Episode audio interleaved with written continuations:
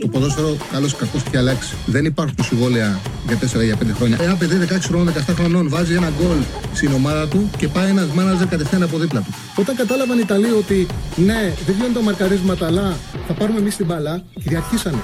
Το χέρι του βοηθού, το χέρι του το μόνο που μπορεί να κάνει είναι να στηριχτεί και για να μην πέσει κάτω. Με το αριστερό και με το δεξί δεν το βάλει το χέρι. Το, το, το, χέρι του δεν θα συνεχίσει να κινείται. Το βάλει στο πισινό του. Α, μ' αγαπάτε, δηλαδή, Τσάρλι, μ' αγαπάτε. Εννοείται, εννοείται, εννοείται. Καλησπέρα. Καλησπέρα, καλώς ήρθατε σε ένα ακόμα Charlie Ball. Λοιπόν, είχαμε πει από πριν την περασμένη διακοπή ότι θα καθιερώσουμε βραβεία αγωνιστικής. Καλύτερη εντεκάδα. Είχαμε κάνει μια, έτσι, μια πρώτη προσπάθεια, δώσαμε κάποια βραβεία. Μετά υπήρχε η διακοπή και την προηγούμενη εβδομάδα ε, με όσα γίνανε στο ντέρμπι το θεωρήσαμε λαθασμένο να ξεκινήσουμε με τα βραβεία. Το αφήσαμε γιατί είχαμε άλλα πράγματα να συζητήσουμε. Και ουσιαστικά όλη τη δουλειά που κάναμε στη διακοπή θα την παρουσιάσουμε σήμερα γιατί δεν θα έχει καμία σχέση ο τρόπος που παρουσιάσουμε σήμερα τα βραβεία με το πώς θα είχαμε κάνει την πρώτη φορά όπως τα, τα είχατε δει. Νομίζω ότι θα σας αρέσει. Και είναι κάτι το οποίο θα το καθιερώσουμε, το κάνουμε κάθε Τρίτη κανονικά. Ε, αυτή την αγωνιστική τα κάναμε, το κάναμε Τετάρτη γιατί χτες είχαμε. Ουσιαστικά ήταν η Δευτέρα ήταν σαν Κυριακή. Δηλαδή τη Δευτέρα είχαμε το παιχνίδι στο ΣΕΦ, το ντέρμπι δικεφάλων στο ποδόσφαιρο και φυσικά το διπλό του Ολυμπιακού στο Γεντή Κουλέ. Είχαμε πολλά πράγματα να συζητήσουμε την Τρίτη. Οπότε πήγαμε μια μέρα μετά τα, τα βραβεία. Λοιπόν, πριν ξεκινήσουμε με τα βραβεία, να σας πω μια, ένα αποκλειστικό το οποίο έχω για τον μπάσκετ του, για τον Ολυμπιακό. Λοιπόν, μην με ζαλίσατε καταρχάς όπως έγινε με τον James. Μην με ζαλίσετε όπως έγινε με τον James. Εγώ σας λέω την πληροφορία που υπάρχει τώρα από εκεί πέρα, αν θα μπει υπογραφή, αν θα κλείσει, αν θα κλείσει. Τίποτα δεν είναι σίγουρο μέχρι να μπει η τελική υπογραφή. Τίποτα. Όλα μπορούν να χαλάσουν. Αυτό που σας λέω όμως είναι δεδομένο. Ο Ολυμπιακός μίλησε, έχει μιλήσει ήδη με τον Φιλίπ Πετρούσεφ. Είναι το τεσάρι που έπαιζε πέρσι στον Αστέρα. Ε, πρόπερση τον είχε ο Αταμάν στην Εφές Πίλσεν. Είναι επιλογή του Μπαρτζόκα και ουσιαστικά αυτή η συζήτηση έγινε γιατί έγινε ανταλλαγή από τους Sixers, πήγε στους Clippers. Οι Clippers δεν τον θέλουν τον ε, Πετρούσεφ και για αυτό το λόγο προσπαθεί να εκμεταλλευτεί αυτή τη συγκυρία Ολυμπιακός και να τον ξαναφέρει στην Ευρώπη, να τον ξαναφέρει στην Ευρωλίγκα είναι 4-2-11 ύψος. Το 2021-22 τον είχε ο Αταμάν, εκεί δεν έπαιξε πάρα πολύ, έπαιξε 9,27 λεπτά, είχε 5,22 πόντους, σούταρ 61% δίποντα, 40% τρίποντα, βολές 75% και 1,63 rebound. Πέρσι είχε εκπληκτική χρονιά στον Εθνικό Αστέρα. Οι μπασκετικοί που τον γνωρίζουν είναι 23 ετών, 2-11, πολύ ψηλό τεσάρι. Οι μπασκετικοί που έχω μιλήσει και προσπάθησα να μην βγει προς τα έξω για να το πούμε πρώτοι εδώ, ε, όσο έχω μιλήσει, μου έχουν πει τα καλύτερα λόγια για τον παίκτη. Πέρσι ο Αστέρα είχε μια εκπληκτική χρονιά. Έπαιξε παραπάνω, είχε καλύτερο ρόλο. Είχε 22,6 ε, λεπτά με 10,7 πόντους και 5,2 rebound.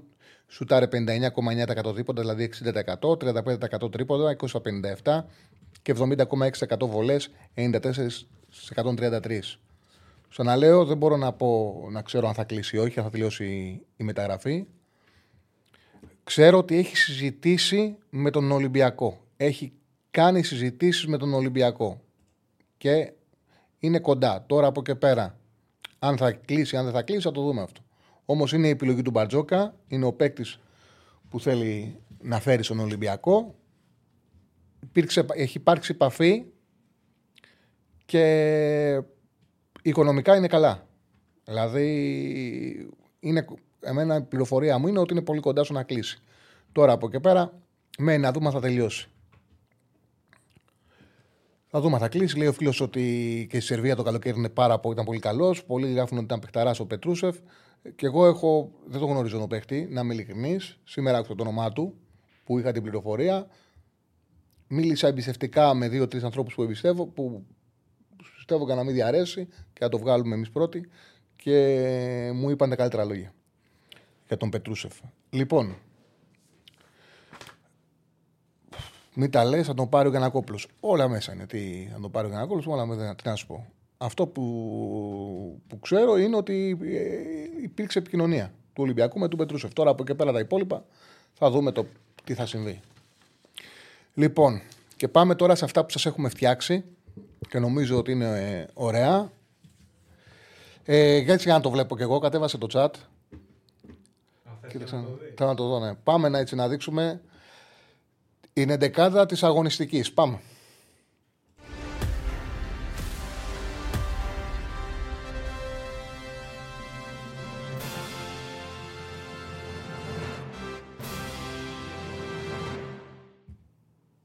Λοιπόν, βάλουμε και το chat γιατί θέλω να βλέπω και ο κόσμος ε, ποια είναι η άποψή του.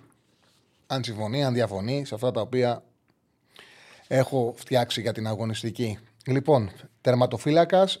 Σε τερματοφύλακα έχουμε δύο επιλογές. Η αλήθεια είναι ότι δεν έφαγε γκολ ο Ολυμπιακός, δεν έφαγε γκολ η ΑΕΚ, αλλά δεν χρειάζεται καν να κάνουν τίποτα με τους. Δεν χρειάζεται. Δηλαδή τα δύο μεγάλα παιχνίδια κράτησε το 0 και ο και ο Πασχαλάκης, κάτι στο 0 και ο Στάνκοβιτς, δεν χρειάζεται να κάνουν τίποτα. Έμβη, υποψήφοι είναι ο Λοντίγκιν και ο Χωσέλεφ. Χωσέλεφ της Λαμίας και Λοντίγκιν. Ο Λοντίγκιν είναι ο Παναθανικό που μπορεί να κερδίσει 5-0 τον Πανσεραϊκό. Όμως ε, ο Πανσεραϊκός έκανε φάσεις. Βέβαια, για να πάρει αυτό το πολύ μεγάλο διπλό στην Τρίπολη Λαμία και να είναι αυτή τη στιγμή στην ε, πέμπτη θέση, Χρειάζεται και ο Χωσέλεφ να κάνει μια πάρα πολύ καλή εμφάνιση και MVP, όχι MVP, και καλύτερος θεματοφυλάκα, ο θεματοφυλάκα αγωνιστικής είναι ο Χωσέλεφ. Λοιπόν, πάμε για τη θέση του δεξιού μπακ. Πάλι η Λαμία έχει τη τιμητική της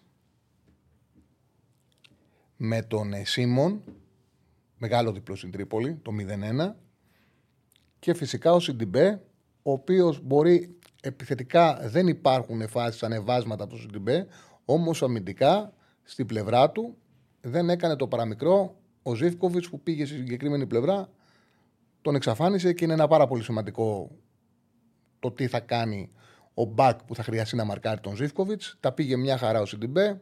Αξίζει να είναι στη βασική εντεκάδα στα δεξιά ο Σιντιμπέ. Δεξί Μπακ βασικός ο Σιντιμπέ. Λοιπόν, πάμε με κέντρο της άμυνας στόπερ. Πάμε. Λοιπόν, για στόπερ. Υποψήφι είναι Πορόζο. Έχει και έτσι μια γεμάτη, είχε μια γεμάτη εβδομάδα. Έπαιξε πάρα πολύ καλά στο παιχνίδι με τη West Ham. Ήταν πολύ καλό στο Ηράκλειο. Το δίδυμο της ΑΕΚ, Β και Μουκουντή. Και νομίζω και σταθερά που λέγεται Φαμπιάνο. Ο Άρης για δεύτερη συνεχόμενη αγωνιστική κράτηση στο 0. Για δεύτερη συνεχόμενη αγωνιστική κέρδιση εντός έδρας. Ο Φαμπιάνο είναι σταθερά του, έπαιξε και με τον Μπράμπετ Τζίδημο. Λοιπόν, θα πάμε το Πορόζο γιατί είναι και επιβράβευση γιατί είχε μια πολύ καλή εβδομάδα. Και δίπλα του ο Βίντα μου κουμπώνει και καλύτερα σαν δίδυμο.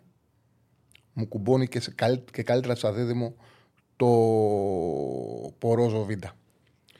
Λοιπόν, πάμε για τη θέση του του αμυντικού χαφ.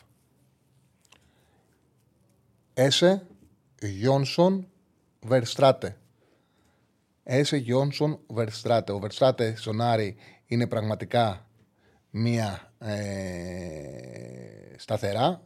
Είναι πάρα πολύ βελτιωμένος ο Άρης με τον Βερστράτε. Είναι καλή μεταγραφή. Ο Γιόνσον έχει κάνει ένα πάρα πολύ καλό παιχνίδι στο ντέρμπι με τον. Ε, πολύ καλό παιχνίδι στο ντέρμπι με τον ε, Πάουκ. Από αυτόν ξεκίνησε και το γκολ που έκοψε με το κεφάλι, έδωσε την μπάλα δίπλα. Νομίζω όμως ότι το καλύτερο εξάρι που βλέπουμε, ένας από τους λόγους που πέρασε πάρα πολύ εύκολα στην Κρήτη ο Ολυμπιακός ήταν που δεν επέτρεψε στους παίκτες του Όφη να κάνουν παιχνίδι, δεν πήγε μπάλα στον Τίκο, δεν έδωσε δυνατότητα στο Μεγιάδο να κάνει ε, καθόλου τα μάτια τα οποία τον έχουμε συνηθίσει. Θεωρώ ότι ο Χέσο ήταν πάρα πολύ σημαντικός. Ο Έσε είναι το, ήταν το καλύτερο εξάρτη της αγωνιστικής. Στη θέση 8, στη θέση 8, ε, Ντάριντα, Σιμάνσκι, Τσέριν. Ο Τσέριν έκανε καλό παιχνίδι του Πανσαράκο που κέρδισε εύκολα. Ο Ντάριντα είναι μια έτσι. Είναι πάντα καλός. Είναι σταθερός. Είναι σταθερός ο, ο Ντάριντα. Ο Σιμάνσκι όμως θεωρώ ότι ήταν ο παίκτης της αγωνιστικής. Ήταν εκπληκτικός. Σε έτσι 8. Έκανε ένα γεμάτο παιχνίδι στο ντέρμπι. Ήταν μια πολύ σημαντική νίκη για την Άκη, η οποία χτίστηκε στη σκληράδα που έβγαλε η Άκη στο κέντρο, στα κλεψίματα που πέτυχε, κερδισμένε μπάλες. Όλες οι ευκαιρίες ήταν μετά από κλέψιμο μπάλε. Ξεκάθαρα. Ο Σιμάνσκι είναι το, ήταν το καλύτερο οχτάρι της αγωνιστικής. Παιδιά στο δίδυμο Γιόνσον Σιμάνσκι και οι δύο είναι ουσιαστικά σαν εξάρια. Ο Σιμάνσκι θεωρητικά είναι το οχτάρι, μπορεί να κάνει περισσότερα πράγματα επιθετικά. Λοιπόν, πάμε για τη θέση 10. Έχω βάλει τον Τόσιτς τη Λαμίας και τον Μάνταλο. Τον, ο Τόσιτς δεν ξεκίνησε. Είχε μια εκπληκτική ενέργεια στον γκολ που βάζει η Λαμία με... στην Τρίπολη. Εκπληκτική ενέργεια. Πήρε την μπάλα από αριστερά. Συνεργάστηκε με τον ε, Τζαγκόεφ. Βγήκε ξανά αριστερά. Έκανε μια εκπληκτική σέντρα μισό, μισό γκολ μεγάλης κλάσης και γι' αυτό το λόγο μπήκε σαν επιτελικός σκάφ. Εντάξει, ήταν. Ε, ο Μάνταλος είχε κάνει ένα γεμάτο παιχνίδι, ξεκίνησε κιόλας. Ήταν πάρα πολύ καλός στο τέρμπι, βοηθήθηκε από τις αδυναμίε που βγάλε ο Πάουκ. Νομίζω ότι ο Μάνταλος αξίζει να είναι σε του επιτελικού χαφ στην δεκάδα μας. Και πάμε στα αριστερά, όπου είναι ο Πινέδα, που είχε μεγάλη έτσι, συνεισφορά στο να ανοίξει η άμυνα. Όχι, στα δεξιά πρώτα, έτσι. Στα δεξιά. Ναι, πάμε στα δεξιά. Ποντένσε Ελίασον. Ο Ελίασον με τη ταχύτητά του δημιούργησε καταστάσεις. Έκανε τρίπλες. Τι ξέχασε τον αριστερό μπακ. Ε; Ναι. Ξέχασε τον αριστερό μπακ. Χάσαμε τον αριστερό μπακ. Φεράρι Ορτέγκα. Πάμε στον αριστερό μπακ.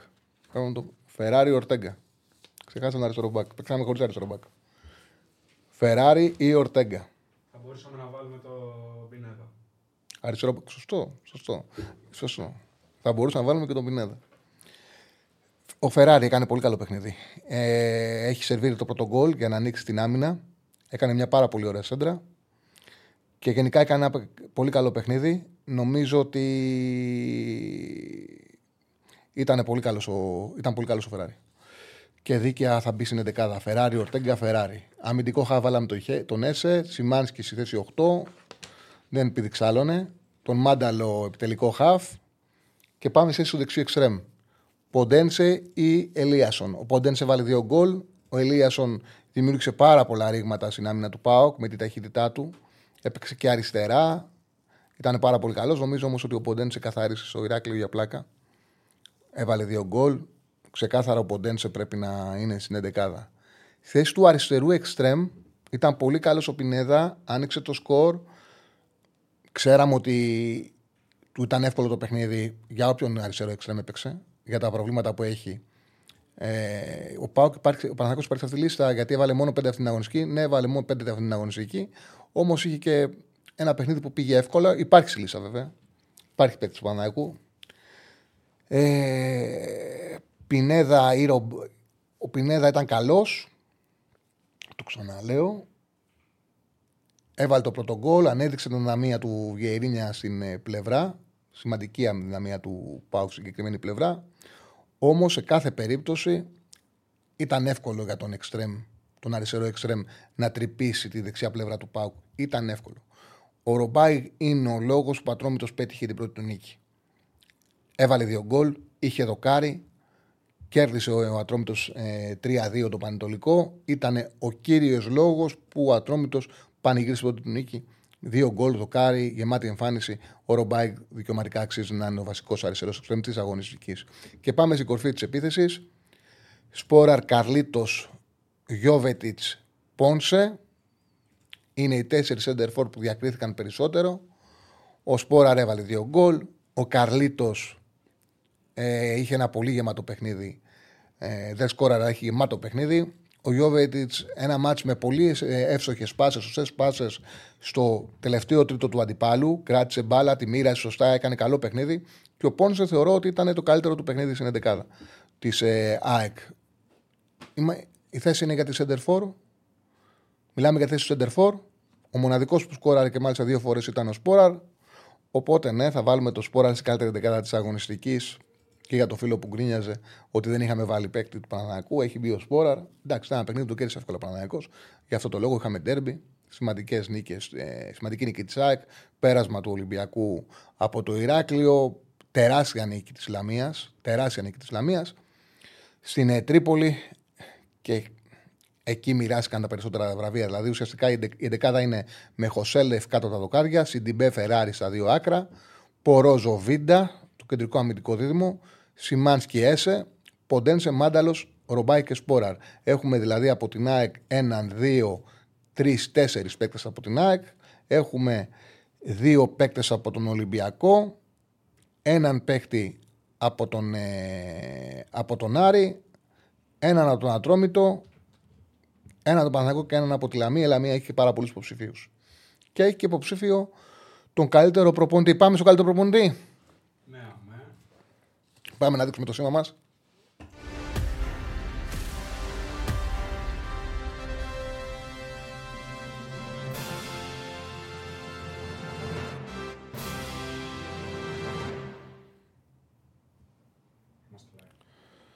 Λοιπόν, πάμε. Καλύτερος προπονητή. Υποψήφοι είναι οι εξής. Βόκολος Λαμία. Μάτζιος Άρης και Αλμέιδα ΑΕΚ. Ξεκάθαρα και οι τρεις προπονητές έχουν αφήσει το στίγμα τους σε αυτή την αγωνιστική. Ο Βόκολος έχει καταφέρει να φτάσει τη Λαμία στη πέμπτη θέση με ένα ρεκόρ 4-3-2.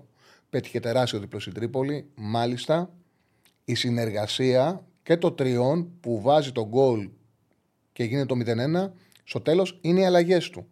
Δηλαδή, συνεργάζονται στην ε, τελευταία φάση ο Τόσιτς με τον Τζαγκόεφ και η εκπληκτική σέντρα που κάνει εκπληκτική σέντρα που κάνει ο, ο Τόσιτς βρίσκει τον Τσιλούλη που κάνει το, το 0-1. Και οι τρεις παίκτες αυτοί έχουν περάσει σαν αλλαγή στο έχει βάλει ο Βόκολος. Και κάνουν τη συνεργασία Τόσιτς Τζαγκόεφ, Τόσιτς έκανε μια σέντρα πολύ ψηλή ποιότητας και ο Τσιλούλης έκανε τον κόλ με κεφαλιά σε κενό τέρμα. Ο Αλμέιδα με το ποδόσφαιρό του κέρδισε ακόμα μία, έναν αντίπαλο, κέρδισε ακόμα ένα ντέρμπι. Το pressing δημιούργησε πάρα πολύ μεγάλο πρόβλημα. Πάρα πολύ μεγάλο πρόβλημα το pressing του στην, ε, στο Λουτσέσκου. Δεν μπορούσε να το αντιμετωπίσει, δεν το διάβασε και καλά. Και ο Μάτζιος, ο οποίος πήρε τον Άρη για προετοιμασία. Το έλεγα και την ε, Παρασκευή ότι μου άρεσε πάρα πολύ η βελτίωση τη κατάσταση που έδειξε με το Πανσεραϊκό. Δηλαδή ότι από το 70 και μετά ο Άρης είχε κλασικές ευκαιρίες μέχρι το 96 που βάλε τον γκολ. Ήταν δίκαιο που βάλε τον γκολ σε εκείνο το παιχνίδι. Και έπαιξε με το Πας και στο δεύτερο ημίχρονο του έκανε χίμικρονο στο τελικός. Στο τελικό, στο δεύτερο ημίχρονο του έκανε δύο γκολ και κατάφερε να, να κερδίσει με 2-0 και να πάρει μια πάρα πολύ σημαντική νίκη. Δεύτερη συνεχόμενη, δεύτερη στο δεύτερο ημίχρονο, δεύτερη χωρίς να δεχτεί γκολ, δεύτερη που έδειξε ότι η ομάδα είναι, πολύ καλά γυμνασμένη. Ε, έχει δέσει το δύο δίδυμα. Γύρισε ο Μπράμπετς με Φαμπιάνο που είναι πολύ φορμανισμένο. Το δίδυμο στον άξονα είναι πολύ καλό, Βετσράντε Ντάριντα. Ο Μωρόν έχει χάσει κιλά, έχει γυμναστεί, τα τρεξίματά του είναι εκπληκτικά. Σκόραρε και πριν, Μπορεί να μην σκόραρε τώρα, αλλά τα τρεξίματά του ήταν εκπληκτικά. Καμία σχέση με το Μωρόν που πρωτοεμφανίστηκε. Είναι δουλειά του προπονητή όλα αυτά. Ε, εντάξει. Δεδομένα όμως, ο Βόκολος αξίζει να είναι ο προπονητής ε, της αγωνιστικής.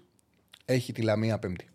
Έχει ο Λεωνίδας Βόκολος την Λαμία Πέμπτη. Δεν έχει καμία σχέση η ομάδα που του δώσανε πέρσι, σχεδόν πεσμένη. Σχεδόν πεσμένη πήρε την ομάδα και με αυτό το οποίο έχει παρουσιάσει σε αυτό το ξεκίνημα. Νομίζω ότι ο Βόκολο ίσως να αξίζει και να είναι ο προπονητής αυτό το, σε ό,τι έχουμε δει μέχρι τώρα σε 9 πρώτες αγωνιστικές. Ξεκάθαρα. Νικητής ο Βόκολος. Και πάμε για MVP. Πάμε να δούμε την κάρτα μας για το MVP.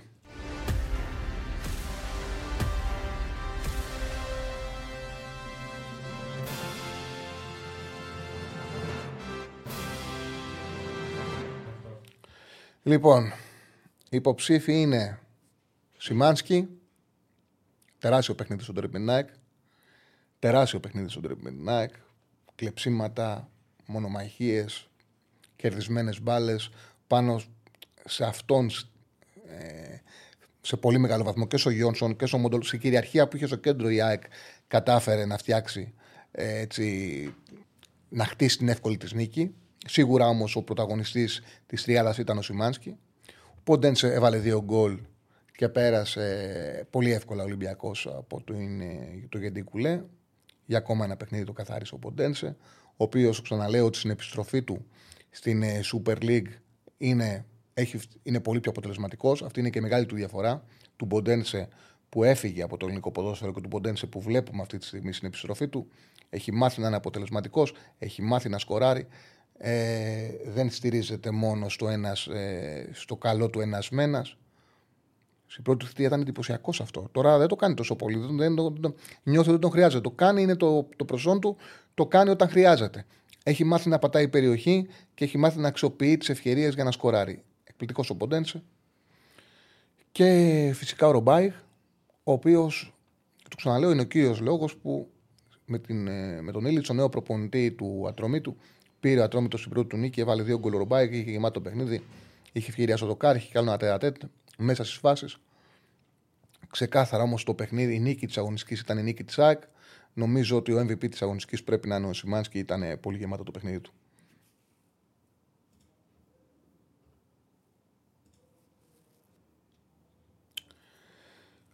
Λοιπόν, πώς λείπει ο Σπόραρα από το MVP, λείπει ο Σπόραρα από το MVP γιατί ήταν πιο σημαντικές οι νίκε των υπολείπων. Νομίζω ότι παίζει ρόλο και το, και το επίπεδο και η ευκολία που κέρδισε ο Παναγικός. Κέρδισε με πολύ μεγάλη ευκολία. Έβαλε ένα πολύ ωραίο γκολ στο πρώτο λεπτό και γι' αυτό το λόγο μπήκε στην δεκάδα. Αλλά θεωρώ ότι οι μεγάλες νίκες και πάντα τα, τα έχω αυτά στο μυαλό μου. Μετράει και το τι πετυχαίνεις. Οι μεγάλες νίκες ήταν της ΑΕΚ επί του ΠΑΟΚ, του Ολυμπιακού στο Γεντικουλέ, της Λαμίας στην Τρίπολη, ίσως και μεγαλύτερη για αυτό που θέλει να πετύχει η ομάδα. Ακόμα και του Άρη με τον Πας. Και του Ατρομή του Πανετολικό. Ο Παναγικό πέρασε εύκολα. Ο Βόλος εκμεταλλεύτηκε την αποβολή και μετά τη δεύτερη αποβολή ήταν καλύτερη και η φυσιά όσο παίζανε με 11 παίκτες. Έχει κάνει μεταγραφές, είναι μια χαρά ομάδα. Ε, και πάνω εκεί έφτιαξα και τα βραβεία και τις 11 και τα πάντα. Και πάμε στο Βατόμουρο.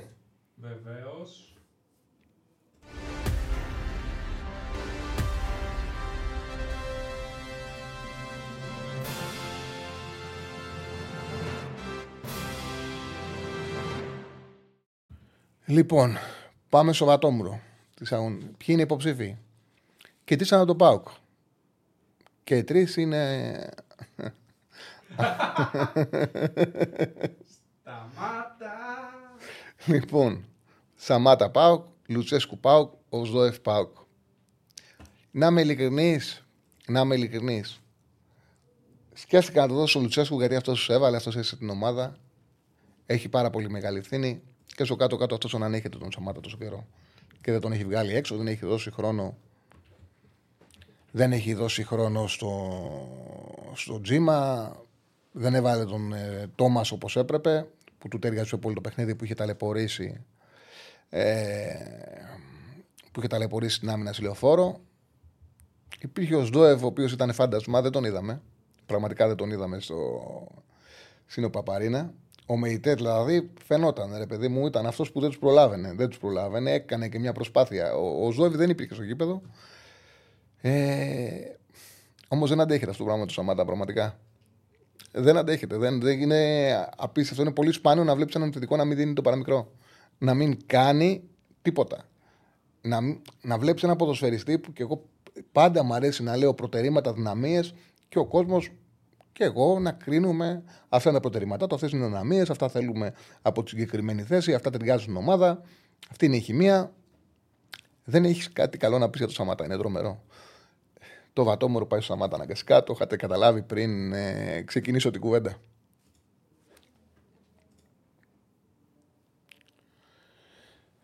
Λοιπόν, αυτά ήταν τα βραβεία. Μια χαρά ήτανε. Ε, ωραία, δεν ήτανε. Να μας πει το chat κάνοντας like.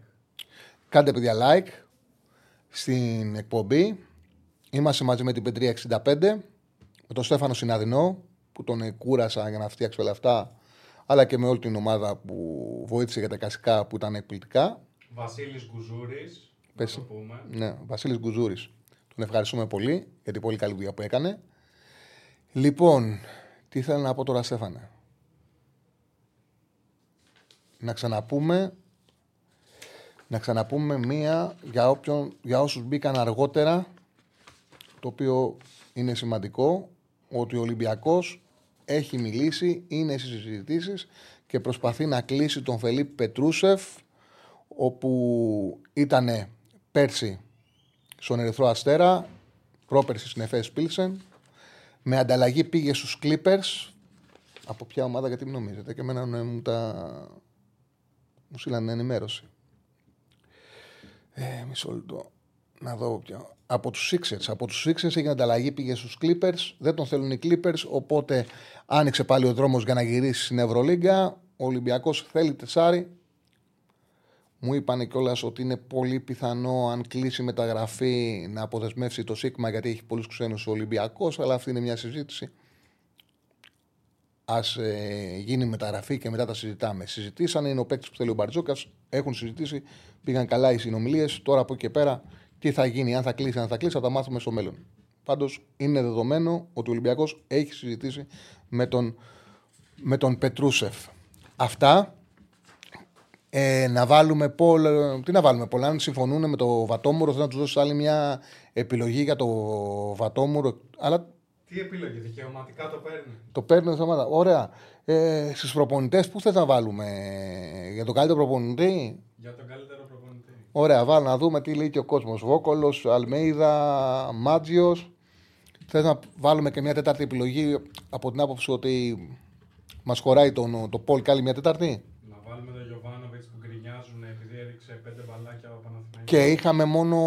Δώσαμε ένα βραβείο και είχαμε τρεις υποψηφιότητες. Είχαμε τρεις υποψηφιότητες και το Μασαρακό κέρδισε. Εντάξει. Την μεγάλη νίκη. Σημαντικό το ότι σημαντικό το ότι τον κέρδισε εύκολα. Δείχνει κάτι για την ομάδα. Το ότι τον κέρδισε πάρα πολύ εύκολα. Όμως μετράει και ο βαθμός δυσκολίας στα βραβεία. Ε, παιδιά, λέμε για την αγωνιστική. Μετράει και ο βαθμός δυσκολίας των παιχνιδιών. Να βάλουμε για το χειρότερο προπονητή. Βάλε τώρα τους, κα- τον καλύτερο, άμα συμφωνούν, και μετά θα βρούμε και το χειρότερο της αγωνιστικής που νομίζω ότι ο χειρότερος είναι ο Λουτσέσκου, χωρίς συζήτηση. Χωρίς συζήτηση. Λοιπόν, Τέταρτο. Τέταρτο προπονητή. βάλτε τον Γιωβάνοβιτς.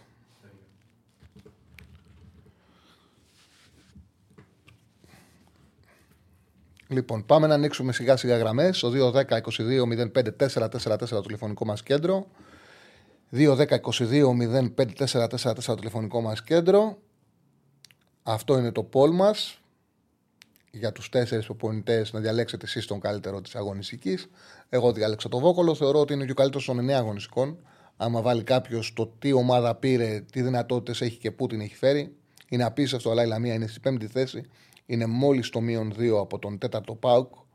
Είναι τρομακτική έτσι, η βελτίωση που έχει φέρει στην ομάδα του ο Λεωνίδας Βόκολος.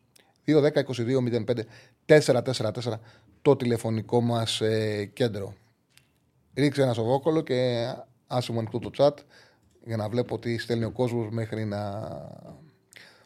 Μέχρι να ψήσουν. Εντάξει, το, είναι πιθανό να φεύγουν τον Αλμέιδα γιατί είναι περισσότεροι φίλοι της ΑΕΚ από τους φίλους της Λαμίας, αλλά θεωρώ ότι, ότι αξιοκρατικά πρέπει να βγει ο Βόκολος. Έχω γραμμή. Πάμε, πάμε στον κόσμο. Χαίρετε. Καλησπέρα. Καλησπέρα. Καλησπέρα. Τι φίλε. κάνεις, Σάρλι, Βασίλης από Λονδίνο εδώ. Γεια σου, Βασίλη. Μια χαρά. Ε, Παναθηναϊκός είμαι. Ήθελα λίγο να τα πούμε, αν θες, για το, τον επαναληπτικό με τη Ρεν την επόμενη εβδομάδα.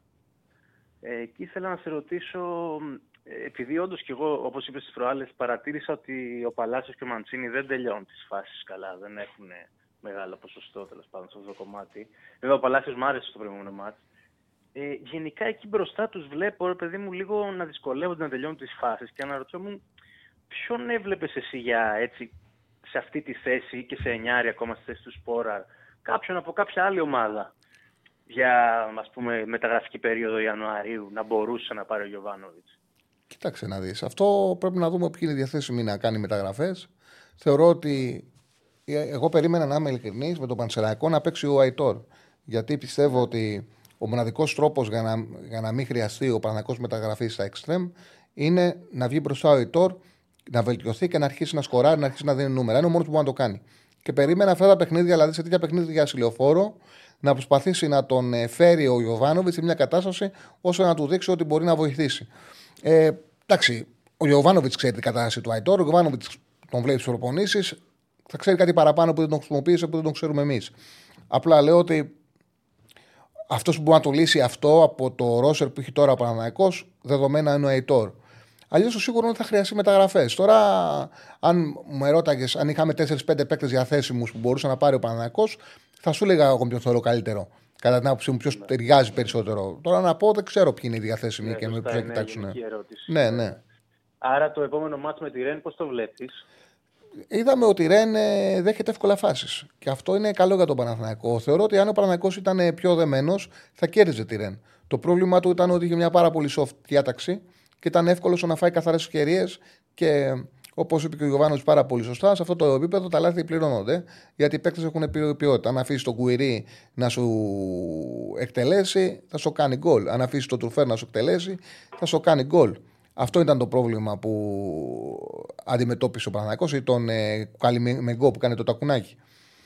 Ε, αυτό ήταν το πρόβλημα που αντιμετώπισε ο Παναθηναϊκός με τη Ρεν.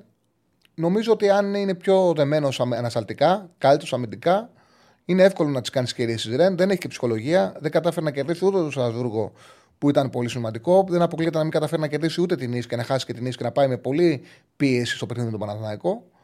Δεν είναι φόβητρο, έχουν ποιότητα και να είναι ωραία την μπάλα, σου δημιουργούν φάσεις. Πρέπει να αμυνθείς. Αν αμυνθείς, φάσεις θα τους κάνεις. Από την ανασταλτική του συμπεριφορά εξαρτάται τι αποτέλεσμα θα πάρει ο Παναθηναϊκός.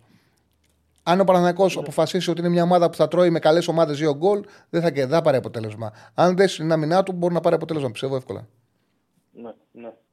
Ε, και μακάρι να μην αρχίσουν να πέφτουν κάτω συνέχεια πάλι και να καθυστερούν. Τι, να, τι ήταν αυτό το πράγμα. Τρομερό. Έγινε.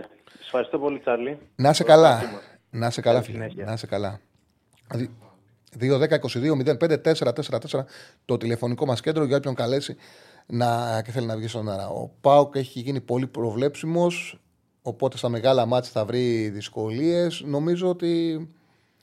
Εντάξει, ο Πάουκ έχει ξεκάθαρα ανασταλτικά προβλήματα πάρα πολύ σημαντικά και έχει και ένα κέντρο πολύ ελαφρύ όπου έχει και αριθμητικό πλεονέκτημα η- η ΑΕΚ και πλεονέκτημα σκληράδας. Ξεκάθαρα. Δηλαδή ήταν και πιο σκληρή η ΑΕΚ στον άξονα και στο, και στο pressing της. Είχε παραπάνω παίκτη στο κέντρο. Το ΣΔΟΕΒ με ΙΤΕ αποδείχθηκε πάρα πολύ αργό και ταυτόχρονα είχε πρόβλημα στη δεξιά πλευρά, πρόβλημα στο κέντρο της άμυνας. Ε, Μόλις τώρα οι Σίξερ από, ανακοίνωσαν αποδέσμευση του, Πετρού, ε, του Πετρούσεφ, λέει ο φίλος. Θέλω να το δω. Εντάξει, τι να σου πω τώρα, τώρα θα δούμε. Ε, με, το, με την τράμπα πάντως που έχει γίνει, ο Πετρούσεφ έχει πάει στους Clippers ήδη. Δηλαδή έχει πάει στους Clippers με, με μια τράμπα που έχει γίνει. Τώρα από και πέρα τα υπόλοιπα στο NBA δεν τα ξέρω. Δεν τον θέλουν οι Clippers. Δεν τον θέλουν με τίποτα, δεν τον θέλουν καθόλου. Συζητάει με τον Ολυμπιακό, θα δούμε αν θα κλείσει ή όχι. Έχει συζητήσει με τον Ολυμπιακό και είναι σε καλό κλίμα οι συζητήσεις τους. Η συ- η συζήτηση ήταν σε καλό κλίμα και μόλις ανακοίνωσε ότι DPG τον Πετρούσεφ, λέει ο φίλος. θα δούμε. Δεν αποκλείεται, παιδιά. Φαίνεται ότι είναι διαθέσιμο να γυρίσει στην Ευρωλίγκα. Συζήτηση έκανε τον Ολυμπιακό, θα τα δούμε τα υπόλοιπα. Ε, δεν υπήρχε σωστός μεταγραφικός σχεδιασμός στον ΠΑΟΚ, λέει ο φίλος, ο Νεκτάριος. Ευχαριστούμε πάρα πολύ τον Νίκο Χάτ που υπο- που μα δίνει 2 ευρώ την donate. Πιστεύει ότι ο Λουτσέσκου διαλέγει ματ. Όχι, τι διαλέγει ματ. Δηλαδή και τι διάλεξε ε, να χάσει από την ε, ΑΕΚ; Ε, νομίζω ότι ο Λουτσέσκου δεν διαχειρίστηκε σωστά το παιχνίδι με την ΑΕΚ. Και είναι πολύ σημαντικό να δείξει καλύτερο πρόσωπο η ομάδα του με τον Ολυμπιακό. Ξεκάθαρα έγραφε ένας φίλος παραπάνω ότι δεν ήταν τόσο μεταγραφικός σχεδιασμός. Συμφωνώ ότι δεν πήρανε καλό σεντερφόρ, είναι ξεκάθαρο. Περιμένουν τον Μάρκο Αντώνιος στο κέντρο, μήπως δώσει τη ταχύτητα που λείπει. Το Μεϊτέος Ντόβ είναι πάρα πολύ αργό και υπερβολικό αργό για να παίζει σε δίδυμο. Με, με το Κωνσταντέι για μένα έναν καθαρό περιφερειακό ποδοσφαιριστή, ο οποίος δεν γίνεται τρίτο χαφ, είναι περισσότερο κοντά στην επίθεση να δημιουργήσει φάσεις. Οπότε εκεί ήταν δύο με τρεις και δύο αργοί με τρεις παίκτες που βγάλαν ενέργεια και είχε μεγάλο πρόβλημα. Και όντως στα δεξιά το θέμα είναι τεράστιο. Και επίσης δεν είναι εύκολο όταν έχεις ένα πολύ καλό παίκτη να τον αντικαταστήσεις. Δεν αντικαταστάθηκε ο Ινκάσον. Δεν ήταν εύκολο. Ήταν οντότητα ο Ινκάσον. Δεν αντικαταστάθηκε. Και ήρθε και σε μια εποχή που ο Πάουκ πλήρωνε γερά. Ο, Πάοκ τότε θυμίζω είχε βαρέλα Κρέσπο όταν τον πήρε και έδωσε, αν θυμάμαι καλά, 5 εκατομμύρια ευρώ για να πάρει τον γκασον και να τον έχει στο πρώτο, το, στο πρώτο διάστημα τρίτο. Τρίτο στόπερ τον είχε στο πρώτο εξάμεινο και μετά έγινε βασικός. Ήταν σε μια εποχή που η δίκη του Πάουκ πλήρωνε αδρά. Και έκανε μια τόσο, τόσο πολύ καλή μεταγραφή, δεν ήταν εύκολο να αντικατασταθεί. Ποιον βλέπεις για πρωτάθλημα στην Premier League είναι η πρώτη φορά. Φαβορή είναι η City, έτσι, ξεκάθαρα. Είναι η πρώτη φορά που αν μου πει κάποιος ότι μπορεί να το πάρει άτσι, θα του πω ότι δεν λες Είναι η πρώτη φορά. Ε, είναι η πρώτη φορά που θα πω εντάξει, μπορεί και να είναι. Μπορεί και να. Μπορεί να το πάρει. Ε, δεν, τα τελευταία χρόνια δεν υπήρξε άλλη φορά. Κάνει πάρα πολλές επιθέσεις, είναι πολύ γρήγορη, έχει ε, ποιότητα, δημιουργεί πολλές φάσεις. Ξέρεις ότι αν κυνηγά το σκόρο που σου με τη Ζέλση, δεν θα το παρατήσει και θα βρει τις ευκαιρίες για να προσπαθήσει να γυρίσει το παιχνίδι. Από εκεί και πέρα σίγουρα η City δεν είναι φόβητρο. Είναι το φαβορή, αλλά δεν είναι φόβητρο. Και τότε να έχει το μεγάλο πλεονέκτημα, το μεγάλο πλεονέκτημα ότι έχει μόνο το Premier League. Εγώ θα έδινα 40% στην 30, 40%, 40% στη City, πέρσι θα έδινα 90, ακόμα και όταν ήταν πίσω, και 10 στην Arsenal. Τώρα θα έδινα 40 στην, ε, στη City, 30 στην, ε, στην Arsenal και από 15 στην Tottenham και στη Liverpool. Πάμε στον κόσμο. Χαίρετε. Τότε να μπαίνει, μπαίνει στην κουβέντα. Τον την έβαλα. 15% τους έδωσα και έχει μεγάλο πλεονέκτημα, μεγάλο πλεονέκτημα το ότι δεν έχει Ευρώπη. Ε, πιστεύω όμως ότι είναι όπως η περσινή Arsenal, μέσω του πρωταθλητισμού εξασφαλίζει το Champions League η Tottenham. Έτσι πιστεύω ότι δεν είναι σκοπός να πάρει το πρωτάθλημα, είναι σκοπός μέσω του πρωταθλητισμού να εξασφαλίσει το Champions League. Βέβαια, επειδή δεν είναι πολύ δυνατή η City να πάρει τους βαθμούς που παίρνει συνήθως, δεν αποκλείεται αν μείνει πρώτη στο τέλος να, να αντέξει. Πάντως, εντάξει. Ε, η City είναι το φαβορή ακόμα. Χαίρετε. Γεια σας. Ε, Καλησπέρα. Παύλο Φλόρινα, ΑΕΚ. Έλα, Παύλο. Ε, ήθελα να ρωτήσω ότι αυτά τα on-off που έχει ΑΕΚ, π.χ. με τον Όφη ήταν χάλια. Τώρα με τον ΠΑΟΚ, ο ΠΑΟΚ έκανε ευκαιρία την πρώτη του 95. Πιστεύεις ότι ευθύνεται στις απώλειες ή είναι on-off λόγω των πολλών μάτων. Ναι. Νομίζω ότι είναι ξεκάθαρα λόγω των ε, πολλών παιχνιδιών. Χωρίς, ε, δηλαδή, η ΑΕΚ είναι. Προέζει ένα ποδόσφαιρο το οποίο έχει πολύ ένταση, πολύ τρέξιμο, ε, πολύ, πολύ pressing. Όταν παίζει συνεχόμενα παιχνίδια, αυτό σου δημιουργεί θέματα, σου δημιουργεί τραυματισμούς, ε, σου δημιουργεί κούραση. Δημιουργεί πιο εύκολα ευκαιρίες όταν έχει την μπάλα ο αντίπαλος από κλέψιμο παρά από δική τους δημιουργία. Είναι ένα θέμα αυτό. Ναι. Το οποίο βλέπουμε κιόλας ότι όταν ε, ε, βρίσκεται πίσω στο χώρο και κυνηγάει, δυσκολεύεται, δυσκολεύεται να κάνει ανατροπή παρά, παρότι κάνει ευκαιρίες. Νομίζω ότι την έχει επηρεάσει πολύ αυτό. Και είναι διαφορετική χρονιά η περσινή από τη φετινή. Και στο ξεκίνημα ήταν μια καινούρια πραγματικότητα που τη δυσκόλεψε. Φαίνεται ότι σιγά σιγά και αυτό αρχίζει να το, να το λύνει. Δηλαδή την είδαμε μετά από ευρωπαϊκό παιχνίδι ότι είχε την ενέργεια και κατάφερε και κέρδισε τον Πάκου με το, με το σουλ παιχνιδιού της. Έπεσε ο φίλος. Άμα θέλει να, να πάρει ο φίλος από τη Φλόρνα να συζητήσουμε. Πάμε, πάμε στον επόμενο. Χαίρετε. Καλησπέρα. Καλησπέρα.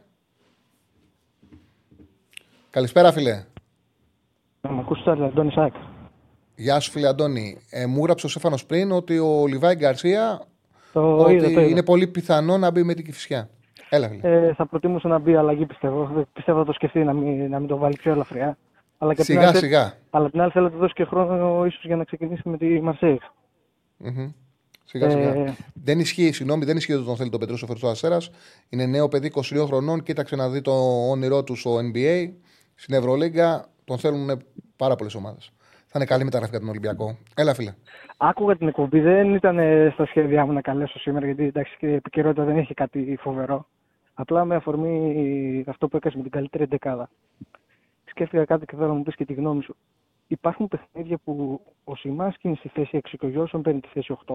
Υπάρχουν παιχνίδια όπως το προχθεσινό που ο Σιμάσκι είναι στη θέση 8 και- και ο γιωσον στη θέση 6. Δηλαδή, πού, πού πιστεύεις αυτό οφείλεται και πού στηρίζεται το σχέδιο αυτό; Δηλαδή, γιατί φέτος Εντάξει. περισσότερο έχουμε δει τον Γιώσον στη θέση 8. είναι ένα δίδυμο, είναι ένα δίδυμο με δύο παίκτες, οι οποίοι είναι. Ο Γιόνσον είναι, από, είναι εξάρι, ο Σιμάνσκι παίζει και 6 και 8. Όμως έχουμε δει τον Αλμέιδα ότι ακόμα και όταν ε, ξεκίνησε, θυμάμαι όταν έπαι, να έχει παίξει με τρεις στην άμυνα και να έχει βάλει εξάρι τον ε, Σιμάνσκι και οχτάρι τον Γιόνσον. Δηλαδή δείχνει, επειδή στηρίζεται στην ένταση ο, και στο pressing, δεν έχει πρόβλημα τόσο πολύ, επειδή δεν τον νοιάζει οι παίκτες τους να έχουν αυτή την μπάλα και να ανοίγουν την άμυνα με δημιουργία. Το ξαναλέω με τον Πάοκ, δείτε όλες τις φάσεις. Η πρώτη ευκαιρία που φτιάχνει με δική της κατοχή η ΑΕΚ είναι το σου του Τζούμπερ 89. Τον νοιάζει το κλέψιμο από... ψηλά. Ναι, χωρίς κλέψιμο. Είναι η πρώτη ευκαιρία που έχει δημιουργήσει με δική της κατοχή. Όλες οι άλλες είναι με κλέψιμο. Οπότε από τη στιγμή που είναι ένας προπονητής όπου βασίζεται στο κερδισμένη μπάλα, στον άξονα, του είναι εύκολο να πει στο, σε ένα εξάρι, παίξε λίγο πιο ψηλά για να, μου κλε... για να ενισχύσω το κλέψιμό μου, για να ενισχύσω τη σκληράδα που έχω στο κέντρο, την επιθετική μου άμυνα. Και γι' αυτό το λόγο του είναι εξίσου εύκολο να βάζει πότε 8 τον Γιόνσον και πότε 8 τον Σιμάσκι. Να ανεβάζει έναν από, το... έναν από τους δύο. Τώρα δεν ξέρω αν γίνεται συλλογική ότι ποιον θεωρεί ότι αυτή τη μέρα έχει περισσότερα τρεξίματα ή αν για κάποιους λόγους θέλει πιο χαμηλά σε κάποια παιχνίδια τον ε, Σιμάτσκι και σε άλλα παιχνίδια τον Γιόνσον. Όμως καταλαβαίνω ότι του είναι εύκολο να κατεβάσει, να ανεβάσει το καθαρό εξάρι όπως είναι ο Γιόνσον σε 8 και του είναι εύκολο γιατί αυτό που έχει σαν προτεραιότητα είναι να κερδίσει την μπάλα τον αντίπαλο. Αυτή είναι η προτεραιότητα του Αλμίδα. Ε, ίσως και γι' αυτό στα ντέρμπι τα οποία παίζονται συνήθως σε ίσα μέτρα να χρησιμοποιεί αυτή τη διάδα και να μην βάζει κάποιο δημιουργικό ποδοσφαιριστή τον Πινέδα στη θέση 8. Γιατί ναι, θέλει ναι, ναι. κλέψει ψηλά. Ξεκάθαρα. Ε, αυτό έτσι, Ξεκάθαρα. με αφορμή την 11 αυτό είχα έτσι απορία και σκέφτηκα και γι' αυτό σε πήρα. Ευχαριστώ πολύ. Εγώ ευχαριστώ πολύ, φίλε μου. Καλή συνέχεια. Λοιπόν, ε, το φοβάμαι λέει το γήπεδο Κεσαριανής που θα επανέλθει η Κυφσιά. Να πούμε ότι και η Κυφσιά θα επανέλθει στο γήπεδο Κεσαριανής και ο Πανσεραϊκός στο γήπεδο του. Απλά δεν θα ανοίξουν οι εξέδρες που έχουν το πρόβλημα στις αίρε. Ε, ο Πασαρακό παίζει με τον Όφη Δευτέρα, στο δημοτικό του στάδιο θα παίξουν και η Κυφσία θα παίξει και οι Σαριανοί επιστρέφουν. Έχουμε γραμμή; Όχι. Τον Γιόνσον τον είχε βδέλα στον Κωνσταντέγια. Ναι, είχε δώσει προσωπικά μαρκαρίσματα. Είχε δώσει προσωπικά μαρκαρίσματα μετά, το, μετά την, ε, όποιος είχε την μπάλ, δηλαδή όταν ξεκίναγε η ανάπτυξη του ΠΑΟΚ, είτε από τον Κοτάρσκι είτε από τα Στόπερ, οι υπόλοιποι παίκτες μάρκαραν παίκτη ώστε να μην είναι εύκολο να κλέψει την μπάλα μετά την πρώτη πάσα η ΑΕΚ. Και επειδή είχε το Πόνσε στην κορφή της επίθεσης και όχι τον ε, Λιβάη Γκαρσία, όπως έκανε και παράδειγμα τον Παναναναϊκό, δεν κυνήγαγε την πρώτη μπάλα ο Σεντερφόρα το φυλακά, δηλαδή δεν πρέσαρε από τη μικρή περιοχή του αντιπάλου, κάτι το οποίο το κάνει συχνά η ΑΕΚ, αλλά έχει δώσει εντολή στον Πόνσε να παίζει έξω από την περιοχή και παίζει όπως λέγανε στο μπάσκετ το weak side, δηλαδή έπαιζε παίχτη και μπάλα. Ήταν ο Κοτάρσης για παράδειγμα έχει την μπάλα εδώ, ήταν εδώ εν κόγκ, ο Πόνσε έκανε αυτό εδώ, του δυσκόλευε την πάσα. Έπαιζε σαν uh, weak side πλέον στο μπάσκετ. Έπαιζε εδώ. Δεν πήγαινε κατευθείαν πάνω. Ουσιαστικά περίμεναν την πάσα για να αρχίσουν το pressing, αλλά είχαν ξεκινήσει από πριν να παίρνουν τους παίκτες τους, οι παίκτες της ε, ΑΕΚ. Ακριβώς αυτό λέει ο φίλος. Έτυχε στο μάτσο με τον Πάοκ να θέλει να βάλει man to man τον Γιόνσον στον τέλεια. Συνήθως δεν το κάνει αυτό. Έχει τον Γιόνσον πιο μπροστά από το Σιμάνσκι γιατί ξέρει περισσότερη μπάλα. Νομίζω ότι το μοιράζει. Έχω δει αρκετά παιχνίδια να έχει πιο χαμηλά το Γιόνσον, άλλα παιχνίδια όντως να έχει τον ε, σημάσει σε 8, σε 6. Ε, νομίζω ότι το μοιράζει ξεκάθαρα. Τον είχε, ναι, το γράφουν πολλοί φίλοι ότι το Γιόνσον τον είχε δέλα στον ε, Κωνσταντέλια και πήγε εξαιρετικά. Πώς πάει το Πολ, Στέφανε; Αυτή τη στιγμή έχουν ψηφίσει περίπου 400 άτομα και να πω ότι τα like αυτή τη στιγμή είναι στα 189. Ε, το ερώτημα είναι ποιος ήταν ο καλύτερος προπονητής της αγωνιστικής. Έχετε απαντήσει με 50% Ματίας Αλμέιδα, ακολουθεί ο Βόκολος με 24%, ο Γιωβάνοβιτς με 17% και ο Μάτζιος με 9%. Ε, βλέπεις, αυτό είναι άδικο γιατί ο κόσμος ψηφίζει και οπαδικά. Δηλαδή είναι περισσότεροι παδί της ΑΕΚ, οπότε έχουν ανάγκη να ψηφίζουν τον Αλμέιδα. Ε, ο Βόκολος είναι δύσκολο να βρει βάση από παδού τη Λαμίας. Όμως ακόμα και το 24% που έχει πάρει ο Βόκολος δείχνει. Εντάξει, είναι εκπληκτικό το ξεκίνημά του, παιδιά τώρα. Δεν το συζητάμε. Έχει τη Λαμία πέμπτη. Έχει τη Λαμία στο μείον 2 τον Πάουκ. Μια Λαμία που τα τελευταία χρόνια δυσκολευόταν να σκοράρει. Δυσκολευόταν να σκοράρει. Ε, Είπες να βάλουμε πολύ για το χειρότερο προπονητή, ε. Για το προπο... χειρότερο προπονητή της, ε, από την πρώτη αγωνιστική και μετά. Από την πρώτη αγωνιστική. Δηλαδή θα βάλουμε Σούρερ που έφυγε, να βάλουμε Κόλμαν. ε, Κόλμαν, τον μπράτσο του Βόλου, παρότι έχει μείνει η εικόνα της ομάδας σου είναι. Εντάξει, είναι πάρα πολύ κακή. Πάρα πολύ κακή και άμα δεν έμενε με παίκτη λίγο και, με 9, και, και όταν μείωσε το σκορ, αν έμενε με 10 η Κυφσιά, μπορούσε να ισοφαρίσει. Και με 9 παίκτες ε, έκανε δύο σημαίνα για να βάλει γκολ. Ε, και είναι και ο Στάικος, είναι κακή εικόνα. Δεν ξέρω αν θες Στάικο ή τον ε, Ράσταβατ, γιατί και οι δύο ομάδες δεν παίζουν καλά. Ούτε ο Αστέρα παίζει καλά, ούτε ο Παζιάννα παίζει καλά. Είναι και οι Θα δύο βάλω σε το πτώση. Ράσταβατς, Πάλι το γιατί Ράσταβατ. Έχουμε δει πράγματα από το Ράσταβατ τα το προηγούμενα χρόνια. Οκ. Οκ.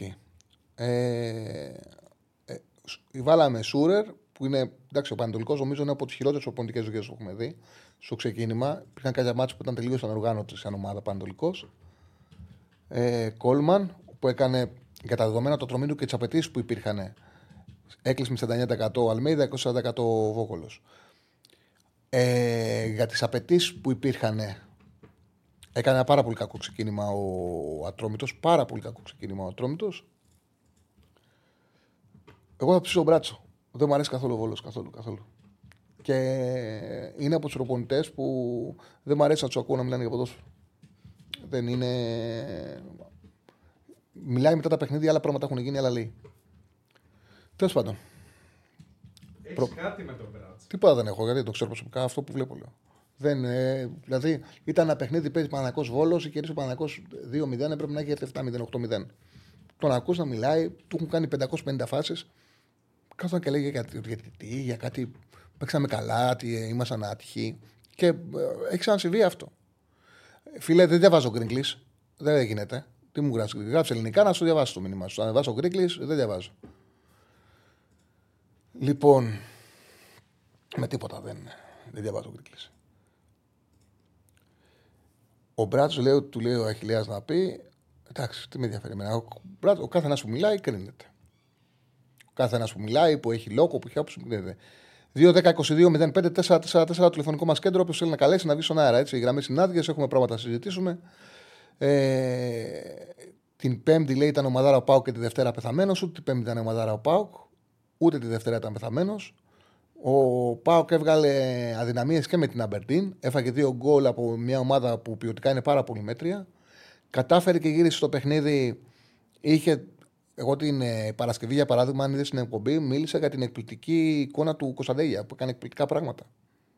Εκπληκτικά πράγματα. Μίλησα για την ατμόσφαιρα που υπήρχε, μίλησα για τον κόσμο, για την ανατροπή που όντως πανηγυρίστηκε. Δεν είπα εκπλη- ε, για την εμφάνιση του, του ΠΑΟΚ. Δεν είπα ότι ήταν ομαδάρα ο ΠΑΟΚ. Έφαγε δύο γκολ μια ένα πάρα πολύ αδύναμο αντίπαλο. Πολύ αδύναμο αντίπαλο. Όπου δεν έχει την ποιότητα να βάλει δύο γκολ και είχε και τύχη, πολύ μεγάλη τύχη, να καταφέρει να γυρίσει το παιχνίδι. Γιατί ήταν τύχη το ότι σούταρε ο Βιερίνια κάπου κόντρα την μπάλα και έγινε το 2-2. Ήταν τύχη το γεγονός ότι έβαλε το πόδι του Σντόεφ και ο αντίπαλος το τελευταίο δευτερόλεπτο, ενώ ήταν έτοιμος να λήξει ο διαιτητή ο μάτς, του πάτσε του Σντόεφ το πόδι. Είχε τύχη. Τη Δευτέρα ο Πάουκ ήταν μη ανταγωνιστικός. Όπως μη ανταγωνιστικός ήταν σε λεωφόρο, αλ- στο πρώτο ημίχρονο, αλλά ο Παναναναϊκός δεν είχε την ποιότητα σε ηλικία εκτέλεση να το αξιοποιήσει. Και έκανε και ένα ωραίο τακουνάκι ο Κωνσταντέλιας και ένα σουτ κλάση ο Ζήφκοβιτς. Ανέβασε και στο δεύτερο μήχρονο Τάισον εκπληκτικά την απόδοσή του που δεν ξεκίνησε χτες. Ήταν και ο γρήγορος Τόμας μέσα που ανακάτεσε με τον Παναναναϊκού. Και από το, 40 από το 50 μέχρι το 70-75 ο Πάοκ εκεί έλεξε το μάτς. Αλλά προβλήματα έχει και με τον Παναναναϊκό σε λεωφόρο. Για τον Παλάσιος που λέει ο φίλος, πώς τον βλέπω τώρα τελευταία, είναι φανερά δυνατισμένος. Φανερά δυνατισμένος και του έχει κάνει πάρα πολύ καλό. Έχει περισσότερα τρεξίματα, σκίζεται, παθιάζεται, μάχεται, κλέβει μπάλες. Πολύ καλός ο Καρεσκάκης, πολύ καλός και με την Ερέν και με τον. Ε, δηλαδή είναι μέσα στα παιχνίδια, μέσα στα παιχνίδια, σε καλή κατάσταση αγωνιστική, πολλά τρεξίματα. Εντάξει, δεδομένα είναι το πρόβλημά του είναι το τελείωμά του που είναι ένα τελείωμα ενστίχτου και όχι ποιότητας. Ε, Ποιος πιστεύεις θα τα καταφέρει στο τέλος Super League; Ξέρω έχει πολύ δρόμο, λέει ο φίλος ακόμα. Έχει πολύ δρόμο ακόμα. Αυτό ξέρεις. Δεν μπορώ να σου πω. Μόνο με στα νύχια μου. Υπάρχουν ομάδες με πλεονεκτήματα και αδυναμίες. Αυτοί έχουν, υπάρχουν ομάδες με πλεονεκτήματα και αδυναμίες. Άλλε ομάδες έχουν, ο, έχουν τα όπλα τους και οι τέσσερις. Νομίζω έχει περισσότερα ανοιχτά με το ΠΑΟΚ. Όλες έχουν μια δυναμιούλα. Γιατί διάλεξες Ιβάν από Μαρτίνεθ, χωρίς το πολύ σκεφτώ, γιατί δεν σκέφτηκα να, κάνω το, να βάλω τέταρτο. Νομίζω ότι όποιον έβαζα τέταρτο θα ήταν ε, περισσότερο διαδικαστικό. Θεωρώ ότι οι τρεις καλύτεροι προπονητές της αγωνιστικής που έπρεπε να μπουν στην ψηφοφορία ήταν ο Μάτζιος, που βγήκε τρίτος και τέταρτο στο Πολ, που έβγαλε εγώ τρίτο και τέταρτο στο Πολ. Ε, ο Βόκολος και ο Αλμίδα. Ο Βόκολος για μένα είναι ο καλύτερος και μετά, επειδή χώραγε και ένας τέταρτος, είπα στον. Έτσι εύκολα βγάλαμε τον Γιωβάνοβιτς. Νομίζω ότι είτε το Γιωβάνοβιτ έβαζα είτε το Μαρτίνεθ, τρίτος άβγαινε, γιατί θα έβγαινε τέταρτος ο Μάτζιος που έχει λιγότερους φίλους ο Άρης, έτσι, να ψηφίσουν. Και θα βγει δεύτερος ο Βόκολος γιατί κάποιος ο οποίος είναι φίλος του ποδοσφαίρου θα ψηφίσει τον. Ε, δηλαδή που δεν το βλέπει οπαδικά θα ψηφίσει τον Βόκολο. Και λογικά, επειδή τον αγαπάνε τον Αλμίδα, θα βγει πρώτος ο Αλμίδα. Συμφωνώ σε πολλά πράγματα με σένα αθλητικά. Θέλω να δω. Με τον ε, Πόνσε έχεις πέσει λίγο έξω νομίζω. Δεν, δεν καταλαβαίνω πού έχω πέσει έξω με τον Πόνσε. Τι έχω πει για τον Πόνσε και έχω πέσει έξω.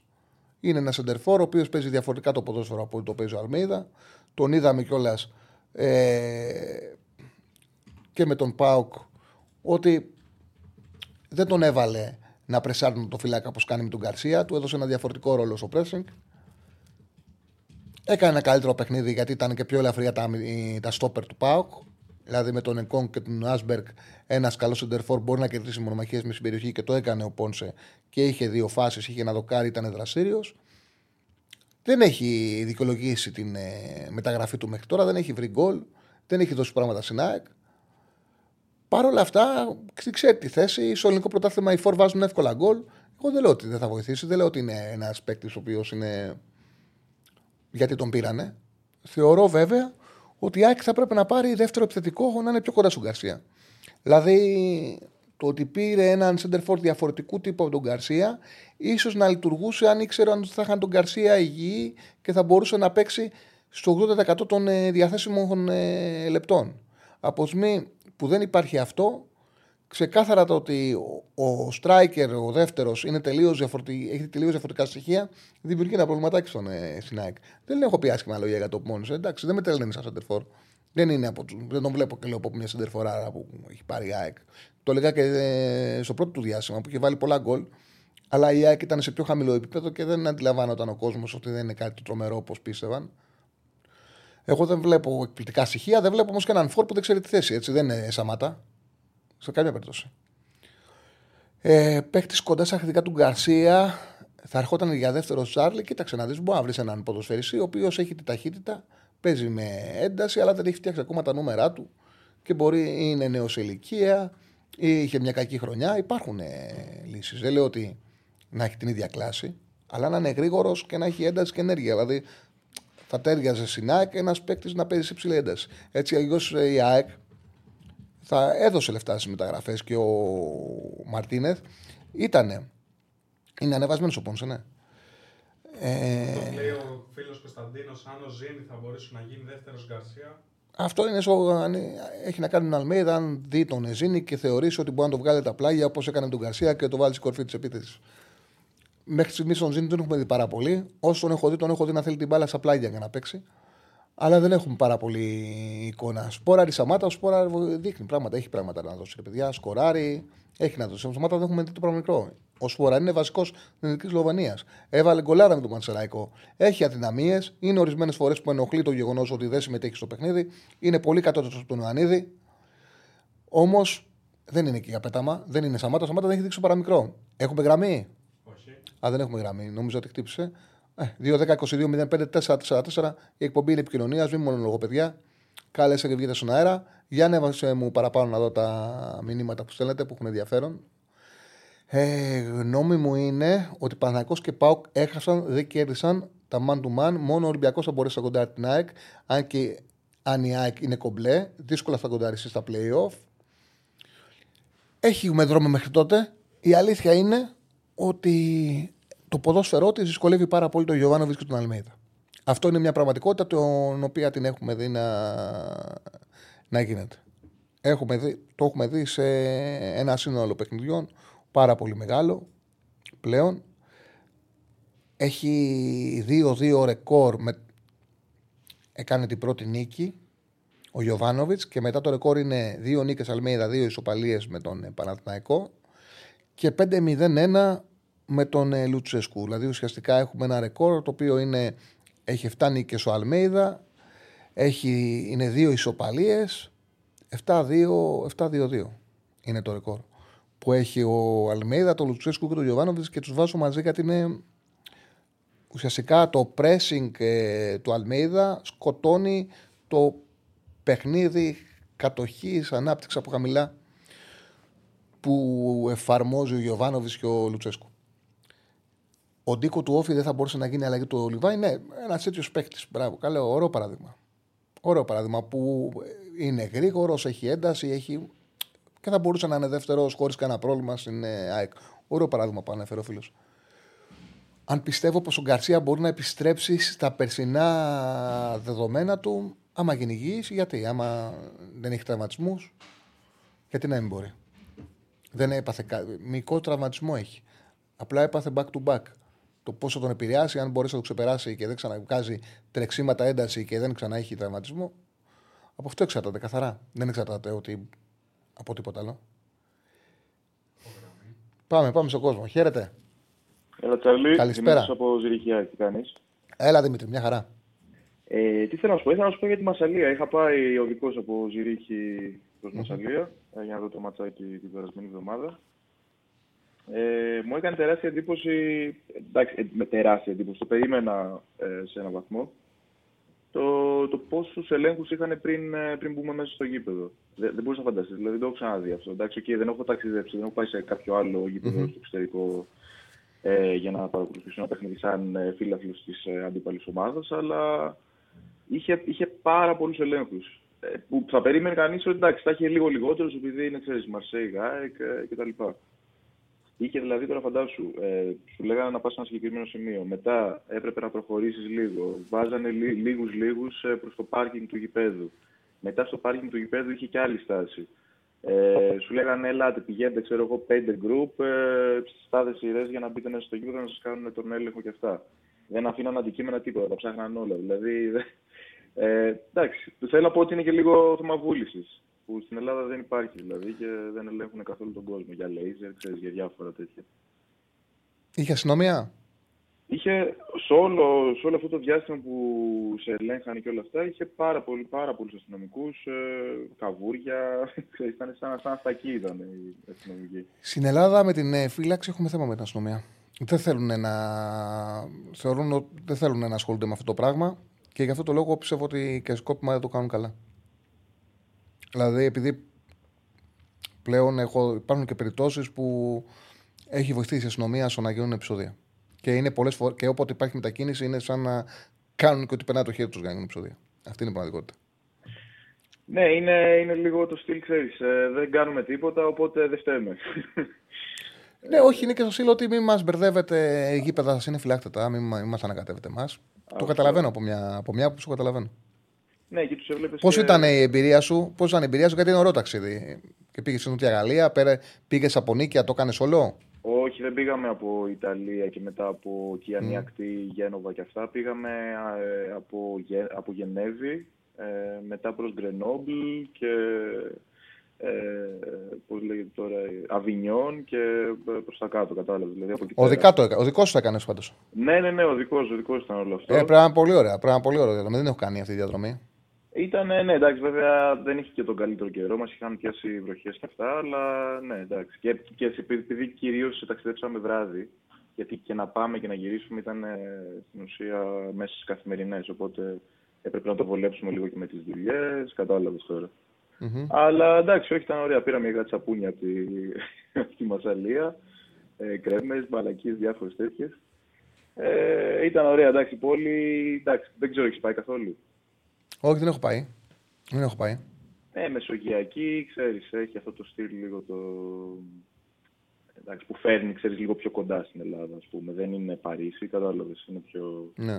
πιο έτσι. Ε, εντάξει, το βράδυ αρκετά βρώμικη πόλη. Αρουδαίοι παντού. Ξέρεις, σαν, σαν γάτες ήταν, τεράστιοι. Ε, είναι, πάντως, από τα- είναι από τα ταξίδια που θέλω να κάνω, να πάω εκεί στην Νότια Γαλλία. Ναι, έχω και- κάνει και- την Ιταλία, έχω κάνει τέτοιο. Την Νότια Γαλλία δεν έχω πάει, θέλω να το κάνω. Η Ιταλία έχει πάει από, από Γένοβα. Η Ιταλία την από- έχω πάει όλη. Πέρσι έκανα και όλη την Νότια Ιταλία, αλλά την Νότια Γαλλία δεν έχω πάει. Νότια Ιταλία που έχει πάει, έχει πάει και σκελία; Όχι, δεν έχω πάει Σικελία. Έκανα το από την, Απου... από την Απούλια, δηλαδή πήγα Μπρίντεζι, Οστούνι, Αλμπερομπέλο, ε, Α, Μπάρι, τα Αλμπερομπέλο. έκανα όλα αυτά και, Τερομπέλο και που πήγα είναι από κάτι την άλλη. περίεργα σπιτάκια. Ε, που είναι, Ναι, ναι, ναι, με σαν τρούλι και μιλάνε και ελληνικά. Είναι αρχαία ελληνική πόλη. Ε, μι- υπάρχουν ε, κάτι μεγάλη ηλικία, μιλάνε ελληνικά. Πανέμορφη πόλη, πανέμορφη πόλη. Και πήγα και από την άλλη πλευρά και έκανα και το Amalfi Coast. Δηλαδή, ε, Ποζιτάνο, Ποζιτάνο, εκεί Αμάλφι, πέρα, Ποζιτάνο, δίπλα, το έκανα όλο αυτό. Σωστά. Και πέρασα και απέναντι ένα Κάπρι. Ήταν πάρα πολύ ωραίο ταξίδι. Και, α, και είναι πάρα πολύ ωραία πόλη και το Λέτσε. Από την πλευρά της Απούλια που δεν το είχα και είναι πάρα πολύ ωραία πόλη. Πολύ ωραία πόλη. Μοιάζει αρκετά με, την, ε, με τη Ρόδο η παλιά πόλη του Λέτσε. Οκ. Ε, και ε, ό, όταν ε, θα βρω χρόνο και χρήμα, ε, θέλω να κάνω και την Νότια Γαλλία. Και το Αυτά μπάρ- μένουν, μωρέ, αυτά το- ταξίδια μένουν. Ναι, και τώρα αυτό που, το, αυτό που λες τώρα με το Λέτσε και τον Μπάρι κάπως ε, μου θύμισε λίγο Ρόδο. Ξέρεις, ένα, ένα στυλ λίγο ε, παλιά έτσι ιταλικά κτίρια τα οποία ναι, έχουν αυτό το... Το μπάρι το πέρασα, δεν, ε, δεν έκατσα στο Μπάρι. Το Μπάρι γυρίσαμε. Γιατί ξεκινήσαμε από Απούλια, ξεκινήσαμε, μείναμε Οστούνι, πήγαμε Αλμπερομπέλο, ε, μετά, γυ- μετά φύγαμε, πήγαμε Αμάλφι Coast, το κάναμε όλο αυτό και ξαναγυρίσαμε γιατί είδαμε και το Λέτσε Ίντερ. Ήταν πρώτη αγωνιστική, όχι φέτος, πέρσι, που κέρδισε η Ίντερ στο, στο τέλος. Και μείναμε Λέτσε για να δούμε και το Λέτσε Ίντερ και μετά φύγαμε από, από Μπάρι. Το Μπάρι δεν το ζήσα πάντως. Ε, και εγώ μόνο με τη μηχανή είχα περάσει μόνο. Δεν είχα, είχα κατέβει προς Σικελία προς τα κάτω. Ε, είχα περάσει εκεί από Βίλα Σαν Τζιοβάνι προς ε, Μεσίνη και μετά Παλέρμο. Ωραία μέρη, αλλά εντάξει, λίγο παρατημένα, ξέρεις, λίγο τώρα παραπάνω βρωμιά από ό,τι Ναι. θα έπρεπε και τέτοια. Αλλά Ε, εντάξει, κάπως έτσι, είναι, κάπως έτσι είναι και η Νάπολη. Κάπως έτσι είναι και η Νάπολη. Κάποιοι φίλοι που είχαν πάει Νάπολη μου είχαν πει ότι ήταν λες και πηγαίνανε Μαρόκο και ε, πολύ πιο, ξέρεις, ε, περίεργα από θέμα ε, Πάντ, ε, καθαριότητας. πάντ, πάντως είναι ωραίο. Είναι ωραίο. Σίγουρα. Είναι ωραίο. Είναι ωραίο να πας στον Νάπολη, στην Νάπολη μια μέρα έτσι να το ζήσεις. Έκανα και, πήγα και φέτος ένα διήμερο για να κάνω. Κάτι άλλο; Όχι, Αλλάξαμε αυτό, το εντάξει, στυλ τη και- εκπομπής. Και στη, Μα- και, και στη Μασαλία, ναι, ήταν πολύ ωραίο το κλίμα, ξέρεις, με τους ε, ντόπιους εκεί. Μας ρωτάγανε μετά το παιχνίδι πώς σας φάνηκε το γήπεδο, σας άρεσε, τέτοια πράγματα. Ήταν, ε, το βελοντρόν, εντάξει, επίσης ε, πολύ ωραίο. Ε, αν και μας Ναι. είχαν βάλει τώρα κάπως σε μια γωνία εκεί πέρα, ξέρεις, είχε το δίκτυο γύρω-γύρω, ε, είχε κάγκελα, εντάξει, δεν έβλεπες πάρα πολύ καλά. Αλλά άμα δεν υπήρχαν αυτά, δηλαδή δίνει την αίσθηση ότι το γήπεδο από όπου και αν κάθεσαι, βλέπεις, ε, έχεις πολύ ωραία θέα ε, προς το γήπεδο. Δηλαδή και πολυ ψηλά και πολύ χαμηλά και πλάγια και ε, είναι, είναι πολύ έτσι γηπεδικό. Ε, πολύ ποδοσφαιρικό γήπεδο, θέλω να πω. Φαίνεται, φαίνεται, φαίνεται. Αυτά. Ε, καλή Ευχαριστώ συνέχεια. πάρα πολύ. Γεια, γεια. Να είσαι καλά. Ε, μόνο είναι, αξι- η Νάπολη είναι λες και έχεις μπει στο χωροχρόνο και έχεις γυρίσει στην δεκαετία του 80 με το περνάς στο πρώτο φανάρι και βλέπεις τον πρώτο Ναπολιτάνο να μην κοιτάει ούτε φανάρια ούτε σήματα και να τα περνάει όλα με κόκκινο. Άμα δεν έχεις δεν έχεις πάει, σου φαίνεται υπερβολή. Δεν μπορεί να το πιστέψεις αυτό που γίνεται στους δρόμους. Δεν μπορεί να το πιστέψεις. Και μετά εκεί πέρα που πας για το. για τον Τεσπάνια που βλέπεις να περνάνε τα 12χρονα, τα 13χρονα με τις μηχανές. Είναι εντάξει. Είναι λες και έχεις μπει το χωροχρόνο. Παντού Μαραντόνα. Αυτό το καλοκαίρι βέβαια, ενώ πέρσι είχε μόνο Μαραντόνα, Μαραντόνα, Μαραντόνα, φέτος είχε και το 3 που ήταν το πρωτάθλημα και είχε και Όσιμεν και Κουβαρατσέλια πάρα πολύ στους δρόμους τη Νάπολη.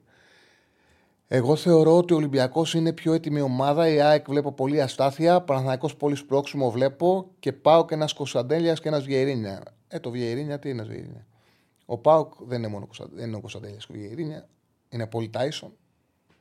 Πολύ Ζήφκοβιτς. Ο Χόξον συμπλήρωσε 500 αγώνες στους πάγκους αγγλικών ομάδων, λέει ο φίλος. Η Νάπολη δεν μου άρεσε όταν πήγα, καμία σχέση με τις υπόλοιπες ελληνικέ πόλει. Ε, ναι, δεν είναι πολύ να σου αρέσει. Είναι μια... απλά να δεις την εμπειρία, να ζήσει το...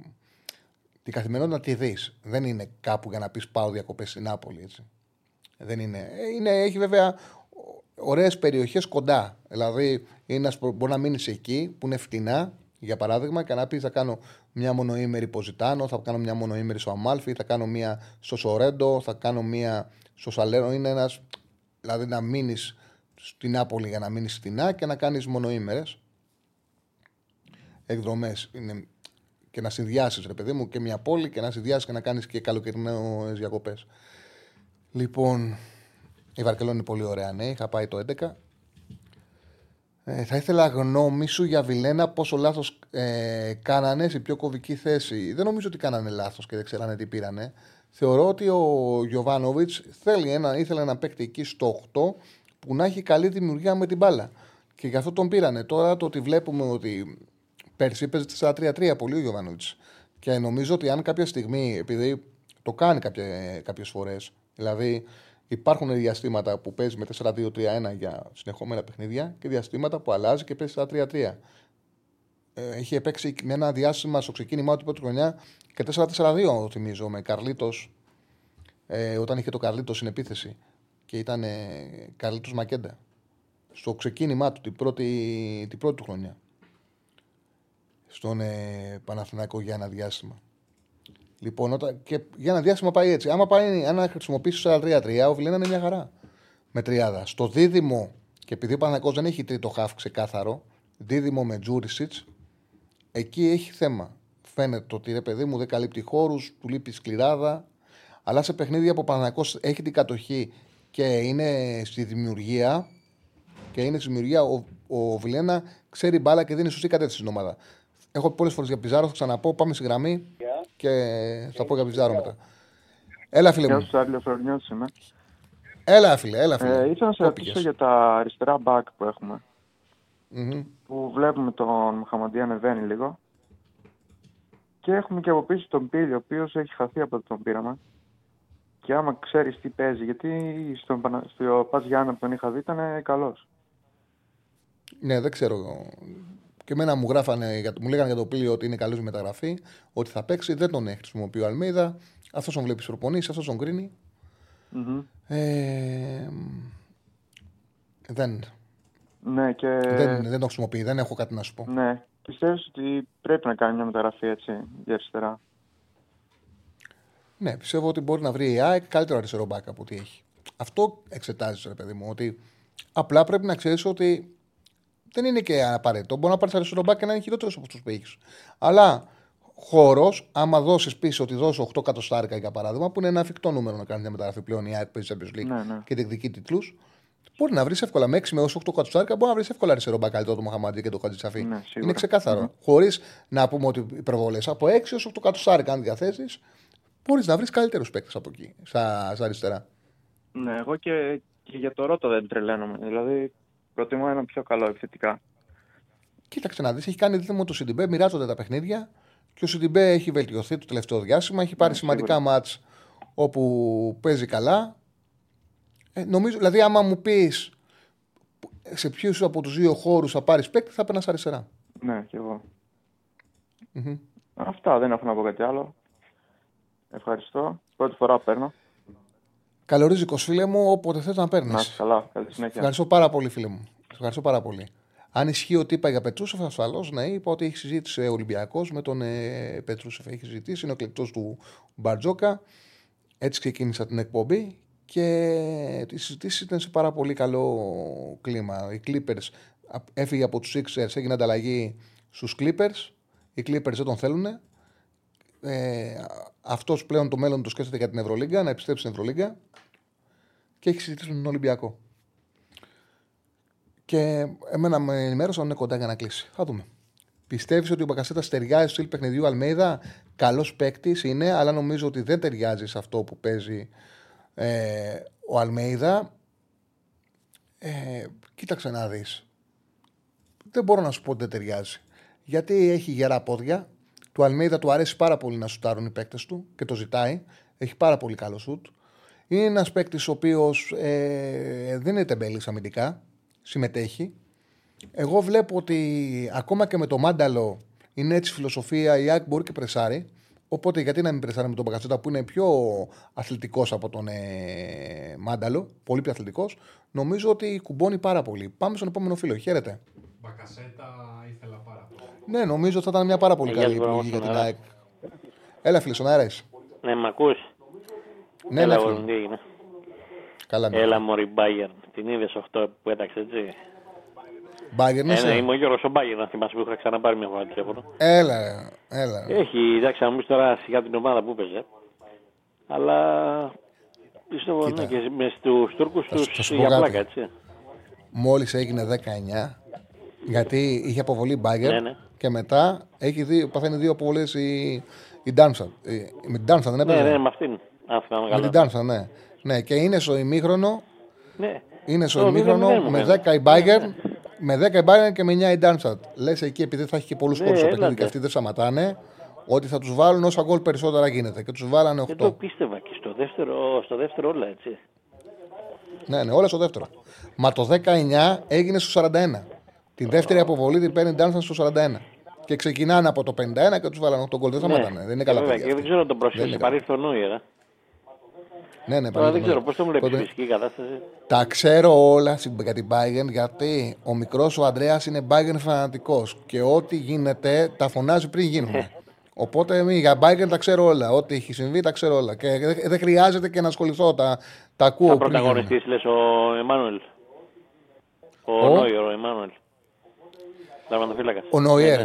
Ο Νόιερ είναι τερματάρα, να είναι καλά, να είναι υγιής. Να είναι τερματάρα. Δεν ξέρω, γιατί δεν, γιατί δεν κατάλαβα γιατί άργησε τόσο να επανέλθει. Τραυματίας ήταν. Ήτανε, αλλά με αυτό που είχε πάθει με το σκι, είχε πάθει για σκι. Αλλά μετά τι έγινε, πώς τόσο πολύ. Ε, Προφανώς πάντως για τραυματισμό δεν έπαιζε. Δεν ήταν Ναι. ότι δεν ε, ήταν διαθέσιμο σχεδόν. Ε, Μας δουλεύει για πρωτάθλημα φέτος. Θα σου πω κάτι. Εγώ θεωρώ ότι η Μπάγκερ μπορεί να πάρει το Champions League και να χάσει το πρωτάθλημα. ναι, Η Leverkusen είναι- Η, Λε, η Leverkusen ε, δείχνει ότι θα πάει τρένο. Είναι η πιο hot ομάδα στην Ευρώπη. Ναι, ναι. Μάλιστα ο Αλόνσο έχει δώσει κάτι το οποίο δεν είχε ε, η συγκεκριμένη ομάδα και δεν έχουν πολλές γερμανικές. Ναι, ναι. Ε, παίζει και για το αποτέλεσμα. Τους είδα στο Wolfsburg που κερδίζανε στον γκολ και έβλεπες μια εικόνα που δεν τη βλέπεις από γερμανική ομάδα. Να παίζει πίσω, να κρατήσει το σκορ, να κάνει διαχείριση. Μερικοί καθυστερήσει κάνανε Ναι, ναι, και τα πήρανε τώρα- το τρίποντο. Έχει βάλει δηλαδή την ε, ρεαλισμό. Σίγουρα πάντα η Bayern είναι το φαβορή για το πρωτάθλημα. ναι, πάντα. Το έχει πάρει σε χρονιές που δεν είναι καλή. Αλλά εγώ θεωρώ ότι επειδή ούτε η City είναι τρομ, τρομάζει, ούτε η Real σε τρομάζει. Θεω- Ναι, επειδή η ναι, Bayern έχει εκπληκτικό υλικό, έχει και το Kane, έχει φτιάξει την άμυνά της με τον, ε, με τον Min, έχει φτιάξει την άμυνά της, πιστεύω ότι μπορεί να πάρει και το, μπορεί να πάρει το Champions League η Bayern. Ε, κοίταξε, εγώ το game δεν τον έχω και για, για κανένα σοβαρό επιθετικό για μένα. Αλλά τώρα από ό,τι βλέπω, βάζει, αρχίζει Έλα. και βάζει γκολ. Έλα, είναι πολύ καλό, είναι πολύ καλό φόρο. Ε, εντάξει, πολύ δεν είναι και καλό, μην συζητάς. Λεβαντόφσκι. Να πεις, Είναι, είναι ίδια κλάση. Ίδια πιστεύεις; ίδια κλάση. Ε, Είναι κοντά, είναι ίδια Ναι. κλάση. Τώρα κάποιον, καταλαβαίνω κάποιος να λέει ότι του άρεσε περισσότερο Λεβαντόφσκι και κάποιος να λέει ότι του άρεσε περισσότερο Κέιν. Αλλά είναι ίδια κλάση. Είναι και οι δύο striker πολύ ψηλό επίπεδο και οι δύο Ναι, ναι. Τα τελευταία χρόνια έχουν εξελιχθεί και έχουν μάθει το πε- ποδόσφαιρο εκτός περιοχής. Το οποίο είναι πολύ σημαντικό. Ναι, ναι. Είναι πολύ σημαντικό. Βλέπουν. Ε, γίνεται με τον Ιωαννίδη. Απλά ο Ιωαννίδης, επειδή δεν βάζει γκολ ο Παναγό από άλλους παίκτες, γίνεται κριτική για το είδες σκοράρι και κουράζει στα τελειώματα. Ναι, ναι. Βλέπουμε ότι ο Κέιν, ο Λεβαντόσκι πλέον μάθαν τη θέση να την παίζουν και εκτός περιοχής. Να σου πω κάτι ρε εσύ Τσάρλι και να κλείσω. Άσχετο βέβαια, να κάνω μια σύγκριση. Ε, Λεβαντόφσκι και η Βαζέχα για παράδειγμα, λες. Ε, εντάξει, είναι άτοπη και η Λες σύγκριση. ότι η Βαζέχα στο εξωτερικό δεν θα έκανε δουλειά αν ήταν σήμερα. Θα έκανε. Θα έκανε. Δεν ξέρω τι καριέρα θα έκανε, αλλά θα έκανε. θα Ναι, μπορούσε ναι. να παίξει. Θα έκανε. Θα ήταν εκπληκτικό φορ. Δεν του έλειπε τίποτα. Ναι. Ε, λίγο ύψος του έλειπε ναι. σε σχέση με αυτούς τους παίκτες που αναφέρεις. Αλλά ήταν καλός στην αντεπίθεση. Ήταν καλός στην, ε, περι- στην περιοχή. Ναι. Είχε απίστευτα γρήγορη εκτέλεση. Είχε πάρα πολλά τρεξίματα. Ήταν πολύ καλός στο pressing σε μια εποχή που δεν παίζονταν το Ε, pressing. ναι, ναι, βέβαια. Ήταν από τους πρώτους φορ, φορ καθαρούς που ξελούσαν τους αμυντικούς με τον τρόπο του.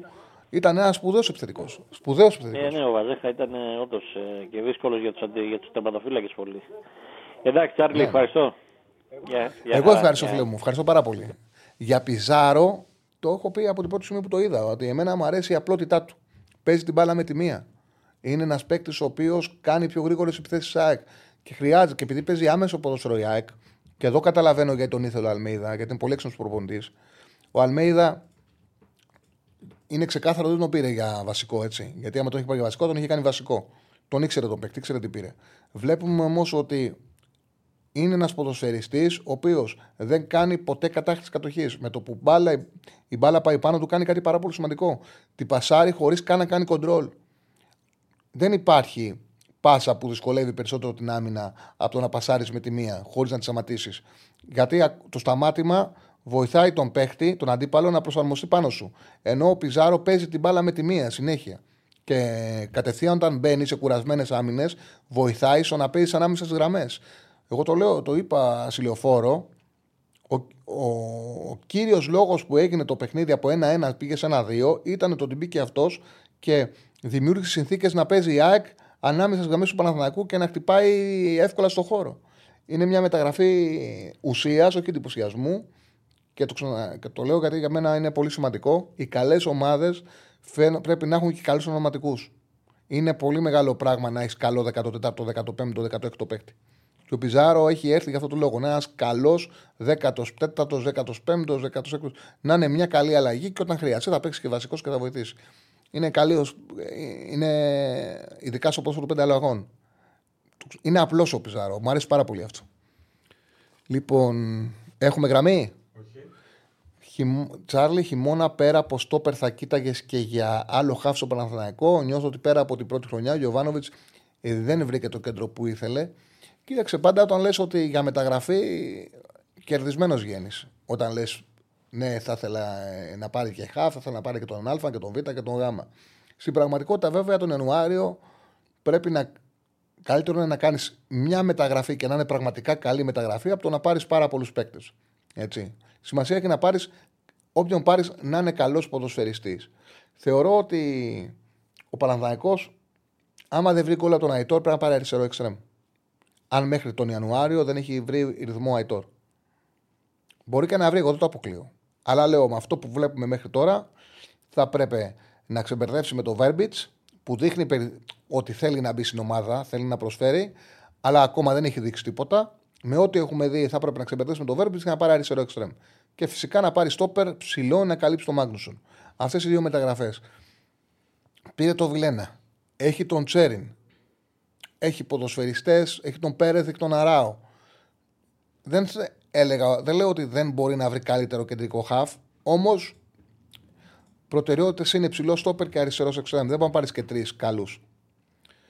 Ανακοινώθηκε μόλις μέσα από μόλις από Clippers, μα το έχω πει. Έχει γίνει ανταλλαγή και δεν τον θέλουν οι Clippers. Αυτό έχει συμβεί. Ηρέμησε, ρε φίλε. Ε, τα έχω πει, πει ήδη. Έχει γίνει, έγινε ανταλλαγή οι Sixers με Clippers για τον Πετρούσεφ και δεν τον θέλουν οι Clippers. Και γι' αυτό το λόγο είναι σε, σε, σε συζητήσεις για να πάει σε ομάδα Ευρωλίγκας. Και τι μέσα έγινε, πει πάλι. Έγιναν, έχουν γίνει συζητήσεις με τον Ολυμπιακό. Έχουν γίνει συζητήσεις ε, με τον Ολυμπιακό. Του ξαναλέω το είπα από την αρχή. Να μάθεις να, να καταλα... πρώτα καταλαβαίνουμε και μετά σχολιάζουμε. Υπάρχει πολλοί κόσμος που έχει αυτό το λάτωμα και θες και να μειονευτεί. Να πέσω μέσα. Τι να πέσω μέσα; Πληροφόρηση έχω. Τι μέσα; Έκανα μύρισε τα νύχια μου και ήθελα να σου πω για τον Πετρούσεφ που δεν ήξερα και τι παίκτης είναι. Μα τόσο σου κόβει. Τόσο σου κόβει και, και ένιωσε την ανάγκη να μου στείλεις αυτό το μήνυμα. Δεν, δεν μπορώ να καταλάβω πώς, πώς, με ποιον τρόπο σκέφτεται ο κόσμο, ρε παιδιά. Δεν μπορώ να το καταλάβω. Εγώ τον Πετρούσεφ ούτε ξέρω ποιος είναι. Αν μου δείξετε τρεις ανθρώπους στους 2-10 στον δρόμο και μου πείτε ποιος είναι ο Πετρούσεφ, δύο να μου δείξετε δεν θα τον βρω. Δεν τον ξέρω. Μίλησα τα νύχια μου και είπα θα πάρει τον Πετρούσεφ τον Ολυμπιακό. Θα πάρει ο Ολυμπιακός τον Πετρούσεφ. Έχω την ενημέρωση ότι μίλησαν μαζί του. Έχω την ενημέρωση που σας το είπα από πριν τι έχει συμβεί και δεν το ξέρεις, φίλε. Ότι έχει γίνει ανταλλαγή Sixers με, με Clippers. Έγινε ανταλλαγή. Και τώρα βγαίνει ότι έγινε ανταλλαγή Sixers με Clippers και οι Clippers δεν τον θέλουν και επειδή ξέρει ότι τον θέλουν οι Clippers, σκέφτεται να γυρίσει στην Ευρωλίγκα. Και μίλησε με τον Ολυμπιακό γιατί ο Μπαρτζόκας τον θέλει. Αυτό έχει συμβεί. Θα κλείσει, δεν θα κλείσει, θα δούμε. Θα δούμε. Αυτό που έχει συμβεί, σου ξαναλέω, για να το καταλάβεις, έχει γίνει ανταλλαγή Sixers Clippers. Οι Clippers δεν θέλουν να τον κρατήσουν. Ο Πετρούσεφ τον ξέρει. Σκέφτεται να έρθει στην Ευρωλίγκα. Μίλησε με τον Ολυμπιακό γιατί ο Μπαρτζόκα τον εκτιμά και τον θέλει για τεσάρι. Και αν γίνει και μεταγραφή, το πιο πιθανό είναι να, να κοπεί ο Σίγμα. Για να σου πω όλο. OK. Okay. Θα δούμε αν θα κλείσει ή όχι. Δεν έχω πάρει το στυλό του να βάλω υπογραφές. Δεν μπορώ να ξέρω αν θα υπογράψει. Ξέρω όμως 100% ότι μιλήσανε, 100% ότι ενδιαφέρει το Ολυμπιακός. Και ότι ο Πετρούσεφ σκέφτεται το μέλλον του πλέον στην Ευρωλίγκα, γιατί δεν τον θέλει η ομάδα οι Clippers, γιατί τον κάνανε ανταλλαγή. Όπως το είπα, αλλά δεν το κατάλαβες και ήθελες να μου κάνεις τον έξυπνο για κάτι το οποίο είχα πει από πριν. Αυτά. Ε, Προσοχή οργισμένος Τσάρλι. όχι οργισμένος, αλλά την οτροπία του κόσμου, ρε παιδί μου. Δηλαδή, δεν μπορώ να καταλάβω τη λογική που σκέφτεται κάποιος να πει. Τη λογική δεν μπορώ να καταλάβω κάποιον. Πραγματικά. Ε, μου αρέσει πολύ το τέριασμα του Αράο στον ε, Παναθηναϊκό. Ναι, είναι μια καλή μεταγραφή. Είναι μια καλή μεταγραφή. Κουμπώνει, αχ, Θεέ μου. Κουμπώνει ο συγκεκριμένος παίκτης και στο κέντρο της άμυνας και στην θέση 6. Και στις δύο θέσεις μπορεί να κάνει μεταγραφή. Μπορεί και στις δύο παίκτες μπορεί να βοηθήσει. Και στη θέση 6 και στο κέντρο της άμυνας πραγματικά μπορεί να βοηθήσει ο Αράο. Το είπα από την πρώτη μέρα που τον ε, πήρε ο Παναναναϊκός. Μπορεί να παίξει και 8, να ξέρετε. Και 8 μπορεί να παίξει ο Αράο. Είναι μια μεταγραφή πραγματικά καλή μεταγραφή ουσίας. Παίζει με τη μία, είναι απλός, κάνει πιο γρήγορα το παιχνίδι της ομάδας, δίνει ύψος στην άμυνα. Είναι μια πάρα πολύ καλή μεταγραφή. Δείξε το του Πετρούσεφ τι έκανε στον στο Ασέρα και στον Εφέ και στον Εφέ για το φίλο που ρωτάει. Ε, αυτά ήταν τα στατιστικά του στον στο Αστέρα και που παίξε πέρσι και είχε πάρα πολύ καλή παρουσία και στην Εφές πρόπερσι. Ποια ομάδα πιστεύεις ότι θα πέσει; Κοιτάξτε ένα δηλαδή, δεν είναι εύκολο γιατί είναι τα play out στο τέλος, όπου είναι ουσιαστικά 7 παιχνίδια που μπορεί μη- να πάρεις μέχρι 21 βαθμούς. Οπότε, επειδή δεν είναι πολλοί πόντοι που παίρνουν οι ομάδες που κινδυνεύουν, όποιος βρει μια φόρμα και κάνει τρεις νίκες κολλητές, μπορεί να σωθεί. Δεν είναι δηλαδή εύκολο το να βρεις ποια ομάδα θα πέσει, ειδικά όπως εξάγεται το πρωτάθλημα στην Ελλάδα. Μέχρι στιγμής πάντως, πολύ κακή εντύπωση μου έχουν κάνει σαν ομάδες ο Βόλο. Πολύ κακή εντύπωση. Ο Πανετολικός, δεν ξέρω αν θα βελτιωθεί με το Πετράκι, αλλά είναι εύθραυστος αμυντικά. Άκου, Έβαλε δύο γκολ στο Περιστέρι και δεν πήρε τίποτα. Νομίζω ότι αυτές οι δύο ομάδες μέχρι τώρα είναι οι χειρότερες. Και ο Πας Γιάννενα είναι προτελευταίος, δεν έχει βαθμούς. Νομίζω όμως ότι αν. Οδηγώ μεταξύ Βόλου και Πανατολικού. Πιστεύω ότι δεν θα πέσει κυφσιά. Παρότι δεν έχει έδρα, θα πέσει και Σαριανή, δεν έχει φιλάθλους, όμως έχει καλό προπονητή, έκανε καλές μεταγραφές. Πήρε παίκτες που, που έχουν ε, επίπεδο και ποιότητα για, την, ε, για να σου σώσουν κατηγορία. Θεωρώ θα σωθεί και φυσικά. Θα δούμε, αλλά είναι νωρίς ακόμα. Για ποιες θα ανέβουν, νομίζω ότι ο Λεβαδιακός θα είναι η μία που θα ανέβει. Νομίζω ότι ο Λεβαδιακός ανέβει. Τώρα απ' την άλλη θα είναι η Καλυθέα. Μπορεί να είναι η Καλυθέα. Η ΑΕΚ έχει βελτιωθεί στις τιμένε φάσεις. Αυτό έγινε από δουλειά, σε κομπίνες κτλ. Γιατί οι εκτελεστές έχουμε τους ίδιους, δεν έχουμε κάποιο μέτρο, λέει ο φίλος. Π.χ. τσάρτα. Ναι, οκ. Έχει βελτιωθεί πάντως στις τιμένε, έχεις δίκιο. Έχεις δίκιο. Ποια ομάδα της Premier League σου αρέσει περισσότερο να βλέπεις περισσότερο και πιστεύεις πως φέτος θα πάρει άλλη ομάδα από τη City το πρωτάθλημα. Το απάντησα πριν. Δεν ξέρω αν το πάρει άλλη ομάδα. Ξέρω ότι δεν είναι η City τόσο φοβιστική όπως ήταν τα προηγούμενα χρόνια. Δηλαδή, πέρσι, όταν είχε ξεφύγει η Arsenal, ήμουν σίγουρος ότι θα το πάρει η City. Έλεγαν 95% θα το πάρει η City. Είχαν, μάλιστα, χρώσαγε και το, παιχνίδι, και το παιχνίδι του πρώτου γύρου και είχε να παίξει δύο ματς η City με την Arsenal. Και ήμουν βέβαιος ότι θα τα πάρει και τα δύο και θα ξεφύγει. Ήταν πολύ καλύτερη. Αυτή τη στιγμή όμως, χωρίς Γκουντογάν, χωρίς Ντεμπρούινε, με... χωρίς Μαχρές που έφυγε και αυτό στην απουσία. Δεν νομίζω ότι είναι ίδιο επίπεδο ο Κόβασιτς. Δεν νομίζω ότι είναι ίδιο επίπεδο ο Ντοκού. Δεν είναι, βλέπω, μια ομάδα που είναι φόβητρο, χωρίς να λέω ότι δεν είναι καλύτερη. Είναι καλύτερη. Δημιουργεί πολλές ευκαιρίε και στα 6 points είναι πρώτη ακόμα η City.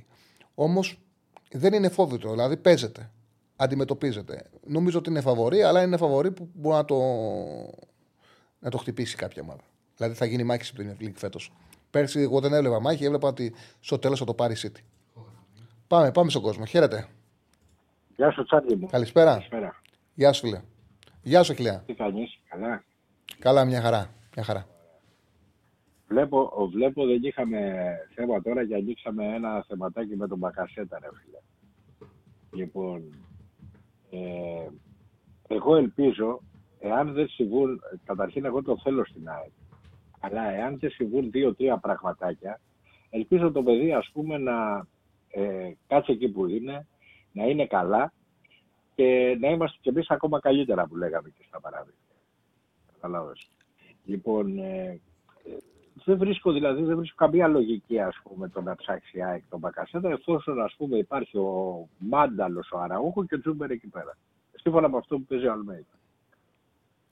Σαν εξέλιξη Δεν έχει καμία να τον θέση. στοχεύει η ΑΕΚ, Πραγματικά. να τον στοχεύει η ΑΕΚ για το καλοκαίρι. Ναι. Είναι ένας πάρα πολύ καλός παίκτης και το Ασφαλώς θεωρώ πάρα είναι. πολύ πιθανό η ΑΕΚ να τον Ασφαλώς. κοιτάξει για το καλοκαίρι. Όχι ότι τώρα θα πάει να, να ανακατέψει την ομάδα του, αλλά ότι, τον, βλέ- ότι για το καλοκαίρι ότι μπορεί να τον έχουν στοχεύσει και να έχουν κάνει κάποιες συζητήσεις. Έλληνας είναι. Πολύ καλός παίκτης είναι. Μπορεί να τον έχουν δείξει στον Αλμέιδα, να του έχουν πει αν τον θέλει. Δεν το θεωρώ απίθανο. Ναι. Όμως δεν είναι μια κουβέντα η οποία αφορά το σήμερα της ΑΕΚ. Ναι, συμφωνώ και εγώ μαζί σου σε αυτό. Ο- ο- όχι το σήμερα.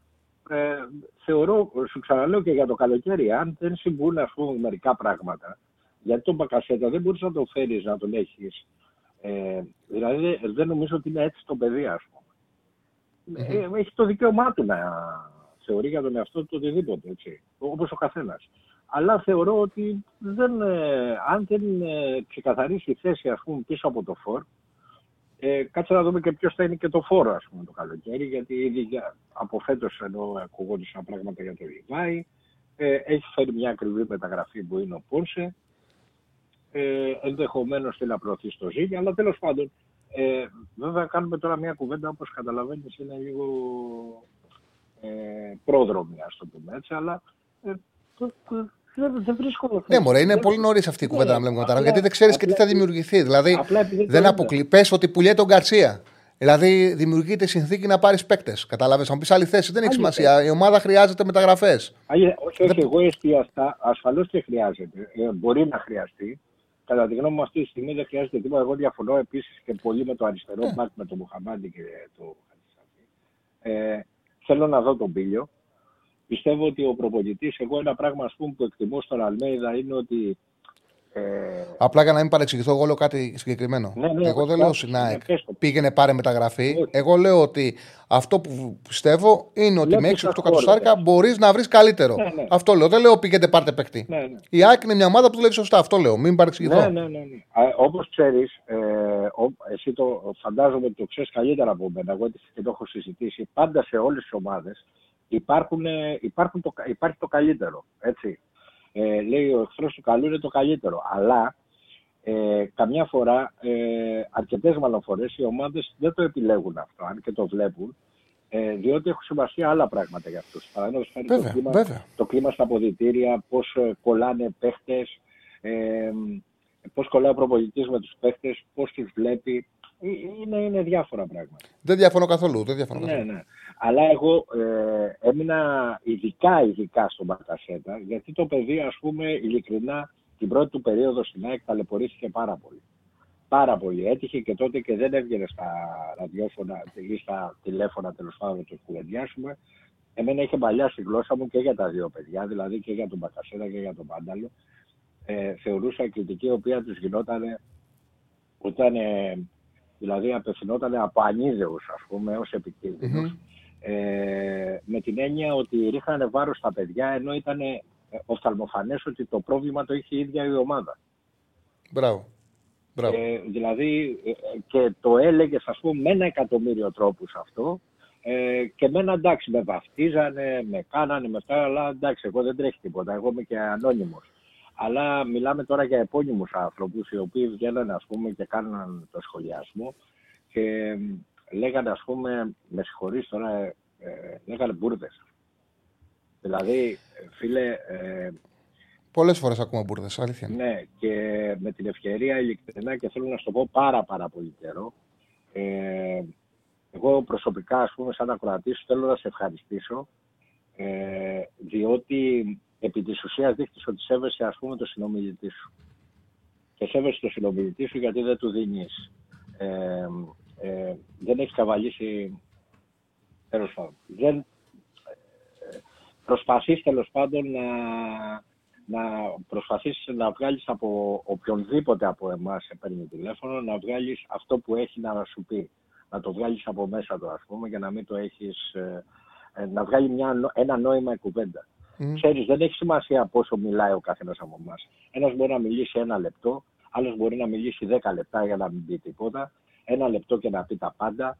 Ε, άλλος μπορεί ας πούμε να, ξέρω εγώ, να μιλάει κάθε μέρα και να λέει πάρα πολλά πράγματα, άλλος να μιλήσει μια φορά το μήνα και να μην σου πει τίποτα. Ε, εσύ έχεις δώσει βάρος αυτό στην ουσία του πράγματος. Και όχι, όχι στην ποιότητα μάλλον και όχι στην ποσότητα. Αυτό, Σε, ευχα... αυτό σε ευχαριστώ και πολύ. δεν είναι ευχαριστώ, είναι τακτική αυτό αδερφέ. Δεν είναι για να σου μου πεις εσύ ευχαριστώ. Δεν, ε, δεν ε, ξέρω εγώ, δεν ε, ε, είμαστε, γνωριζόμαστε 30 χρόνια ας πούμε και έχω μια υποχρέωση να σου το πω.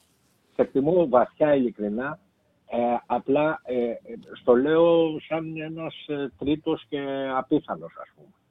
Ε, έχει σημασία αυτό το πράγμα. Και έχει σημασία ότι έχει σημασία και το λέω και λίγο για τα παιδιά έτσι και λίγο επειδή νιώθω ότι υπάρχει ένας χρόνος σήμερα. Ε, δεν θε- καλό είναι να μην έχουμε κακίες μεταξύ μας. Το βλέπω και στα μηνύματα. Εγώ δεν είχα τη, ποτέ την εμπειρία να βλέπω εσείς ε, που είσαστε ραδιοφωνική παραγωγή. Βλέπετε μηνύματα, είστε συνηθισμένοι σε αυτό Μμμ. και σε κακίες κλπ. Δεν χρειάζεται να έχουμε κακίες. Το ποδόσφαιρο ή ο Τσάρλι εδώ πέρα ή οποιοδήποτε παιδί ας πούμε κάνει εκπομπές ε, λόγου ε, τις κάνει για να ξεχνάμε λίγο τα προβλήματά μας, λίγο να κάνουμε λίγο καφενείο, γιατί το καφενείο έχει λείψει από τις γειτονιές μας σήμερα.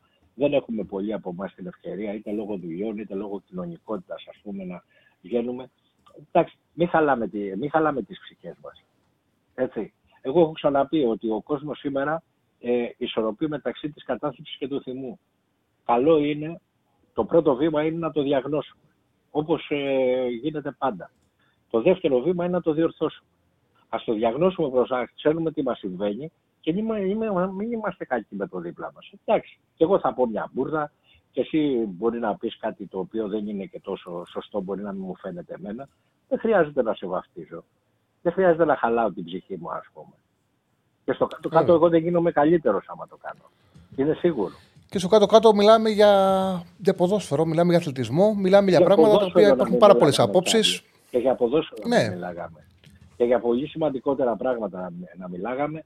Πάλι δεν χρειάζεται. Δηλαδή ο σεβασμός και Σίγουρα, η ανοχή στο, στη γνώμη του άλλου είναι η βάση της δημοκρατίας. Το, το να λέμε ότι δεν είμαστε φασίστες και να μην ακούμε ας πούμε τη γνώμη του άλλου και να μην τη σεβόμαστε, επί της ουσίας να το χλεβάζουμε για τη γνώμη μας, είναι η βάση του φασισμού. Αυτή είναι η βάση.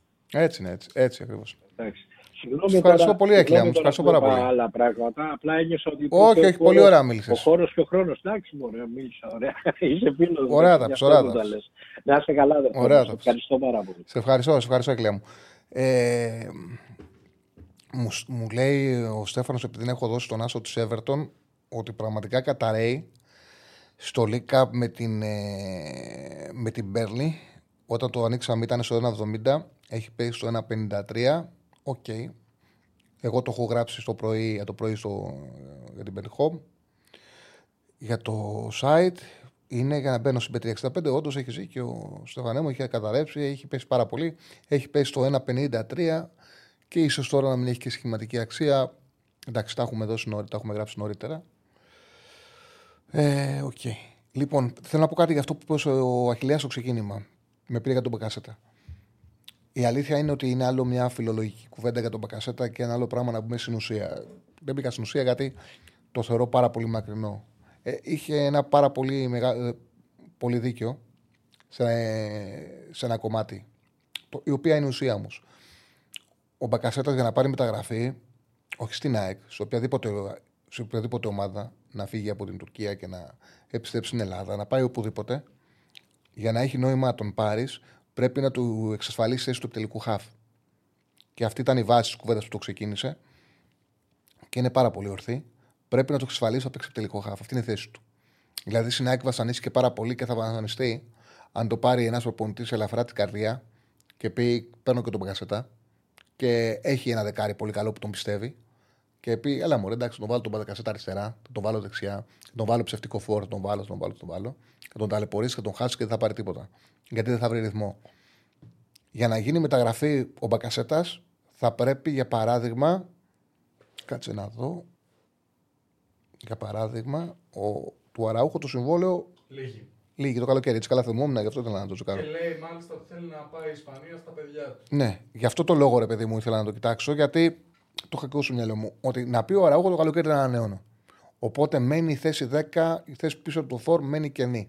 Και να πει ο Αλμέιδα, να του τον δείξουν τον Μπακασέτα, να τον έχει δει, και να πει ότι εγώ πιστεύω ότι μπορεί να πάρει αυτό το χώρο και να μου κουμπώσει το pressing που χάνω από τον Αράουχο να μου το δώσει ο Μπακασέτας. Δηλαδή να τον δει και να πιστέψει ότι θα το κάνει. Ναι, έτσι η ΑΕΚ θα τον πάρει και ναι, θα βοηθήσει πάρα πολύ ο Μπακασέτας, είναι σίγουρο. Αν το πάρει μια ομάδα συλλογική, ότι έχω τον Αραούχο, έχω τον Καρσία, έχω τον Α, τον Β, τον Γ, έλα μου, καλό είναι ο, ο Μπακασέτας, φέρτον μου, δεν θα κάνει τίποτα. Γιατί δεν είναι ένας παίκτης ο οποίος θα βοηθήσει αν παίξει δεξιά, αν θα παίξει αριστερά, θα παίξει φόρ. Είναι επιτελικός χαφ, πρέπει να γίνει ο βασικός επιτελικός χαφ της ομάδας σου. Αν τον πιστέψει ο προπονητής, αν ο χώρος του είναι αυτός, ο Μπακασέτα στην Ελλάδα θα παίξει και θα βγάλει και γκολ. Γιατί πλέον έχει αυτοπεποίθηση, ε, ξέρει πώς να βρίσκει χώρους για να αξιοποιεί το νούμερο ένα του όπλο που είναι η εκτέλεση. Νομίζω ότι ταιριάζει στον Αλμίδα, αυτή είναι η άποψή μου. Γιατί ο Αλμίδα θέλει παίκτες να εκτελούν. Ο Αλμέιδα θέλει άμεσο ποδόσφαιρο. Δεν είναι τόσο πολύ της δημιουργίας με μπάλα, είναι τόσο πολύ. Είναι πολύ ε, χτυπάμε, επιτεθόμαστε, ε, σουτάρουμε, κλέβουμε, παίζουμε άμεσα, παίζουμε γρήγορα. Κουμπώνει αυτό με τον Μπακασέτα. Αλλά δεν κουμπώνει με τον Μπακασέτα αν ο, το δεκάρι είναι ο Ραούχο. Ο παίκτης πίσω το φόρμα Ραούχο εκεί δεν κουμπώνει. Λοιπόν, έχουμε γραμμή; Όχι. Δεν έχουμε γραμμή. Όποιο καλέσει θα βγει κατευθείαν στον Άι. Έχουμε παρά, 10, παρά 20 κοντά, παρά 18. Έχουμε ένα τεταρτάκι, γιατί αυτά δεν είναι ο. Σωστά. Μπορεί να κάτσει ένα τεταρτάκι. Έχουμε, μπορούμε να βγάλουμε μια γραμμή ακόμα και μετά να πούμε για τα καραμπάω. Λοιπόν. Ε, ανάμεσα σε Μουσιάλα. Το, ο Μουσιάλα είναι παιχτάρα. Είναι, με- είναι παιχτάρα. Είναι τρομερό ταλέντο ο Μουσιάλα. Μην το συζητάς. Μην το συζητάς. Είναι τρομερό τρομερός παίκτης. Τρομερός παίκτης.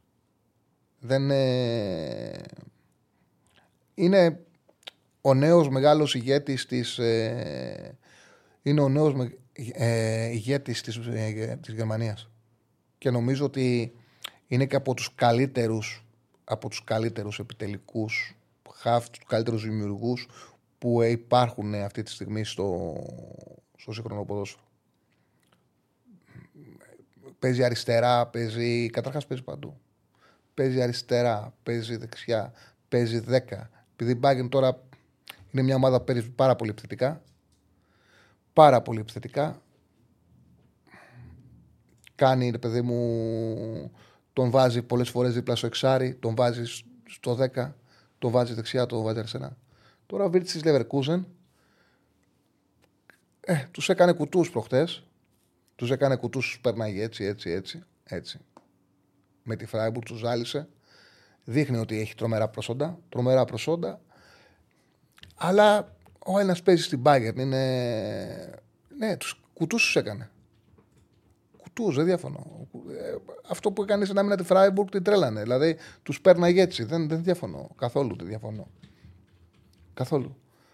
Ε, Όμως νομίζω ότι είναι μεγάλη κλάση ο, ο Μουσιάλα. Έτσι νομίζω. Τώρα, οκ. Το, το θεωρώ τεράστια κλάση τον Μουσιάλα. Χωρίς να λέω ότι ο Βίρτζ όντως δεν είναι εντυπωσιακός. Δηλαδή το αυτό που κάνει στην άμυνα τη Φράιμπουργκ το κοιτάς και λες κανένα σα. Ε, καλοί παίκτες και οι δύο. Αλλά νομίζω ότι ο Μουσιάλα είναι ένα επίπεδο πάνω. Πάμε στο φίλο. Χαίρετε. Καλησπέρα. Καλησπέρα. Καλησπέρα, Γεια φίλε. σας, Γεια σου. Πρώτη φορά παίρνω τηλέφωνο γενικά σε τέτοια γραμμή. Ε, καλό ρίζικο. Να είσαι καλά με τι μας. Ε, καλά, σας ακούω χρόνια από παλιά με το Φέμι. Ελπίζω ακόμα να είστε φίλοι, έτσι, να μην έχει χαλάσει η φιλία σας. Ναι, εννοείται μια χαρά. Γιατί. Εντάξει, Δεν ξέρω τι γίνει με Εννοείται. το Sport 24. και- Όχι, αυτό είναι άλλο. Είναι επαγγελματικό Και καθαρά. αυτό, να, να, αυτό, να είστε φίλοι μας. Γιατί είστε μαζί αυτοχτύπητο δίδυμο. Λοιπόν, ε, α, εκεί μεταξύ δεν μιλάω για την ΑΕΚ, γιατί έχουμε πει σήμερα 100 πράγματα για την ΑΕΚ. Ε, Επίσης, η άλλη μου αγάπη είναι η Μπαρσελόνα, αλλά εγώ ήθελα να πω για τη, για τη Real, γιατί βλέπω ότι έχει φτιάξει μια ομάδα, δηλαδή για την επόμενη πενταετία θα τα σαρώσει όλα νομίζω. Άμα πάρει και ένα πιο σύγχρονο προπονητή, πιστεύω και, και Ευρώπη και πρω- πρωτάθλημα δεν. Θα πάρει τον Αλόνσο. Θα πάρει τον Αλόνσο, ναι, εγώ το πιστεύω. Αλλά Έχει γίνει ε, μια η πεντάδα άποψή εκεί μου με είναι. πιτσιρίκια, δεν ξέρω, είναι φωτιά όλοι τους. Θα, πιστεύω θα πάρει το καλοκαίρι τον Αλόνσο. Μπορεί όντως να την ανεβάσει σε επίπεδο γιατί φαίνεται πολύ καλός προπονητή ο Αλόνσο. Πιστεύω όμως ότι είναι πολύ καλός προπονητή ο Αντσελότη γιατί η Real Madrid τη ταιριάζει πάρα πολύ. Δηλαδή, Μπορεί ο Αντσελότη, να, άμα πήγαινε σε Leverkusen, να μην έκανε. Το πιο πιθανό είναι να μην πετυχαίνει ό,τι πετυχαίνει ο Αλόνσο. Όμως ο Αντσελότη για τη Ρεάλ είναι εκπληκτικός προπονητή. Εντάξει, αλλά ακούγεται η Βραζιλία και αυτά δεν πιστεύεις, δεν ισχύουν. Ναι, ναι, ναι. Πιστεύω ότι το καλοκαίρι θα πάει ο Αλόνσος στη Ρεάλ. Αυτό πιστεύω. Ναι, και εντάξει, θα παίξει λίγο πιο σύγχρονο ποδόσφαιρο. Γιατί εντάξει, με τον Αντσελότι εγώ δεν την κέρε. Ενώ πιστεύω μάλλον ο προπονητής θα τη χαρίσει πολύ. Με τους παίκτες του. Ναι, μπορεί, μπορεί να έχεις και δίκιο. Αλλά η Ρεάλ δεν είναι η ομάδα που λες ότι θα την δω για να παίζει ωραίο ποδόσφαιρο. Ναι. θα την δω για να πάρει τίτλους, για να πάρει μεγάλα παιχνίδια. Έτσι γίνεται συνήθως. Αλλά οκ, είναι, έχει ενδιαφέρον να τη δούμε την Ρεάλ με τον Αλόνσο. Έχεις δίκιο. σε Εντάξει, αυτό. και η Μπα- και η Μπαρτσελόνα έχει άλλους παίκτες σε αυτά τα πιτσιρίκια, αλλά δεν ξέρω. Τη Ρεάλ νομίζω είναι ένα κλικ παραπάνω αυτή τη στιγμή. Μμμ. Οκ, ευχαριστώ. Καλή συνέχεια, καλή εκπομπή. Να 'σαι καλά, φίλε μου, να 'σαι καλά, φίλε μου. Χάρηκα πάρα πολύ με πήρες. Να 'σαι καλά, να 'σαι καλά. Ε... Όχι, μόνο μια χαρά ήταν. Μια χαρά ήταν. Γιατί ήταν αγχωμένος, δεν το κατάλαβα. Δεν μου φάνηκε κάτι τέτοιο, αλλά γιατί είναι αγχωμένος. Μια χαρά ήταν. Λοιπόν. Πέρα από τις μεγάλες ελληνικές ομάδες, έχεις πιστεύεις, αν έχει το περισσότερο ταλέντο, ποια πιστεύεις ότι έχει πέρα από τις μεγάλες ελληνικές ομάδες, ποια ομάδα πιστεύω ότι έχει το μεγαλύτερο ταλέντο αυτή τη στιγμή; Γιατί έχει κάποια ομάδα ταλέντο Έλληνες παίκτες αυτή τη στιγμή στο ελληνικό ποδόσφαιρο και το ξέρω εγώ, δεν ξέρω. Δεν, δεν, δεν νομίζω ότι επενδύουν οι ομάδες στο ταλέντο. Δεν βλέπω κάποια ομάδα να επενδύει στο, στο να βγάλει παίκτες από το φυτόριο, στο να τους αναδείξει. Δεν βλέπω κάτι τέτοιο. Μόνο πάω ίσως. Ναι, ναι, πε- πέρα από τις μεγάλες ομάδες. Γι' αυτό το λέω. Ο Πάουκ, ναι. Ο Πάουκ το κάνει. Δεν βλέπω κάποια άλλη. Λοιπόν, έχουμε, πάμε, να, πάμε σιγά σιγά με το και το σύγχυμα. Έχουμε σήμερα Καραμπάο. Εγώ να είμαι ειλικρινής, το Καραμπάο δεν το πολύ, δεν μου αρέσει. Δηλαδή αν είχε οποιοδήποτε πρωτάθλημα να έχει δύο-τρεις αγώνες, ασχολούμαι με αυτό, δεν το βλέπα καν. Το βλέπω από του 8 και μετά. Εντάξει, είμαστε στους 16. Οκ. Ε, δεν θα το παρακολουθούσα σήμερα. Δεν θα το παρακολουθούσα σήμερα αν είχε κάτι άλλο. Δεν έχει όμως κάτι άλλο, οπότε αναγκαστικά, στοιχηματικά θα ασχοληθούμε με αυτό. Και έχουμε φτάσει στις 16 και έχουμε 8 αναμετρήσεις, 8 καλές αναμετρήσεις. Ε, έχω ξεχωρίσει, δηλαδή μου κάνει πραγματικά μεγάλη εντύπωση και με αυτό θα ξεκινήσω. Δεν μπορώ να καταλάβω πώς δικαιολογείται αυτό, πώς γίνεται αυτό. 2, 3, 4, 5, 6. 6 έχουμε. Το έδειξα ότι ανάλυση. Θα γίνουν αύριο. Πραγματικά δεν μπορώ να καταλάβω πώς γίνεται αυτό. Πώς γίνεται να δίνεται φαβορή στο United Newcastle η United. Εγώ είδα τις αποδόσεις από, το... από τη Δευτέρα το πρωί, πιάσα το κουπόνι στα χέρια μου για να γράψω την εφημερίδα. Σήκωσα τα χέρια ψηλά, λέω. Θα αλλάξει. Περνάνε οι μέρες, δεν αλλάζει. Παραμένει η United φαβορή. Δύο ομάδες παίξαν πέρσι στο τελικό του Καραμπάου, το, του Λικάπ, και κέρδισε 2-0 η United. Από τότε η βελτίωση του Newcastle είναι πολύ σημαντική. Παίζει Champions League. Είναι σε ένα υψηλό επίπεδο. Η Newcastle είναι σε έναν όμιλο με τρεις δυνατές ομάδες. Παρή, Μίλαν, Ντόρτμουντ. Δίνει τη μάχη της. Είναι στην έκτη θέση του Premier League. Η εικόνα της είναι ότι θα διεκδικήσει τετράδα. Η United είναι τίποτα. Τίποτα. Δεν έχουν φτιάξει τίποτα. Δεν έχουν δημιουργήσει τίποτα. Πραγματικά δεν ε, μπορώ να καταλάβω πώς γίνεται να δίνουν οι εταιρείες φαβόρη την ε, φαβόρη του United. Το Χ2 ήταν στο 70, έχει πέσει στο 66. Η διπλή ευκαιρία. Δηλαδή, πέσει η καλύτερη ομάδα, παίρνεις και την παράταση παρέα σου και πας. Τώρα, να είμαι ειλικρινής, πιστεύω ότι επειδή βλέπω ότι έπεσε και πάρα πολύ ο Άσος τη Everton, να, αξίζει να παίξει κάποιος πρόκληση του Newcastle στο 2-20. Που να πάει αργότερα, ρε παιδί μου, να μην περάσει στην, ε, στη κανονική διάρκεια, να πάει πιο μετά. Το να ποντάρει ότι θα περάσει, ε, να το πάρεις απέναντι, ρε παιδί μου, το μάτσα. Ε, να ποντάρει το 2-20 ότι θα περάσει ο Newcastle United είναι πάρα πολύ μεγάλη απόδοση. Πραγματικά είναι πολύ μεγάλη απόδοση. Εγώ πάω με την Newcastle, είτε με το Χ2. Έχω πάει στο παρολί. Βέβαια, είχα βρει πιο ψηλά τον άσο της Everton. Όχι στο 1,53 που δίνεται τώρα. Everton Burnley είναι το δεύτερο μου σημείο. Όταν το είχα γράψει στο 70, το βλέπω στο 1,53. Οπότε, άμα θέλει κάποιος να ανεβάσει τη τιμή, γιατί πέσανε οι αποδόσεις αρκετά, ας πάρει στο 2,20 την πρόκληση του Newcastle, να μην ε, πάει στην ασφάλεια του Χ και να ποντάρει στο 1,53 τον άσο του Everton. Είχα δώσει στην προηγούμενη διακοπή, στην προ... όχι στην τελευταία διακοπή, στην πρώτη διακοπή, την- το 1,75 για υποβασμό της Μπέρνλι. Και είχα πει ότι αυτές οι τιμές σε πολύ λίγο καιρό δεν θα υπάρχουν στην αγορά. Αυτή τη στιγμή η Μπέρνλι είναι το τρίτο φαβορή για υποβασμό και δίνεται. Να δω πόσο το έχει η B365. Την Κυριακή που το τσέκαρα ήταν στο 2,85. Ε, ναι, αλλά έχασαν. Αυτοί χάσανε το παιχνίδι με του Sheffield United και θα έχει, έχει, έχει πέσει σίγουρα πάρα πολύ τώρα. Δηλαδή αυτό είναι το αποτέλεσμα που τους έριξε. Τους έχει πάει πάρα πολύ κάτω. Μακροχρόνια. Μισό λεπτό. Ε, μισό- α, μου βαθμολογία. Όχι, πήγα σε ολικά. Πρέπει να πάω στο πρωτάθλημα. Ποδόσφαιρο. Περίμενε. Να μου διαβάσει. Λοιπόν, θέλω να δω. Αγγλία. Να το. Ηνωμένο Βασίλειο, Premier League. Μακροχρόνια. Λοιπόν. Είναι σκορά. Ναι. Βαθμολογία. Θα το δω. Υποβιβασμός. Η Μπέρλι είναι στο 2,37.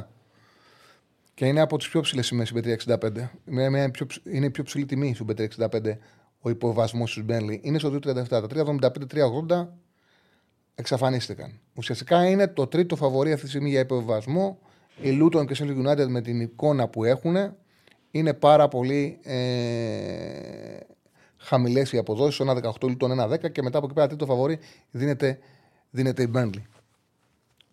Η Burnley έχασε το Sheffield United. Νομίζω ότι έχει να δώσει πολύ μεγάλη μάχη για την ε, σωτηρία. Δεν θα κυνηγήσει το Carabao Cup. Η Everton έχει δείξει μια βελτίωση. Έπαιξε πάρα πολύ καλά με τη West Ham. Σωστή νίκη. Ανάσανε μετά από πάρα πολύ καιρό. Μετά από πολύ καιρό δείχνει έτσι μια βελτίωση και μια σταθερότητα η Everton. Έχει περισσότερο τη δυνατότητα.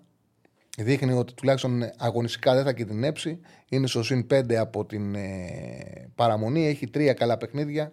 Συνεχόμενα καλά παιχνίδια. Ήταν πολύ καλή με την Bournemouth στο 3-0 που κέρδισε. Δίκαιο 3-0. Ήταν ανταγωνιστική στο εκτός έδρας με τη Liverpool που είχε παίχτη λιγότερο από το 34 με ένα αποβόλ του Young και το έφαγε 74 με πέναλτι τον γκολ, το πρώτο.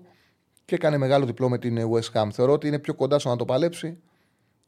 Φαίνεται ότι θα χρησιμοποιήσει και αναπληρωματικούς αρκετούς ο Κομπανί, οπότε έχει πέσει και το και ο άσος 1,53 για το παρολί.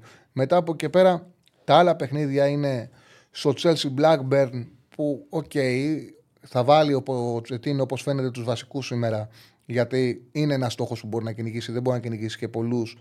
Όμως φοβάται κιόλας ότι μπορεί να μείνει και εκτός Ευρώπης. Οπότε, αν πάρει το Καραμπάο Cup, εξασφαλίζει την, Ευρώπη, την ευρωπαϊκή του έξοδο.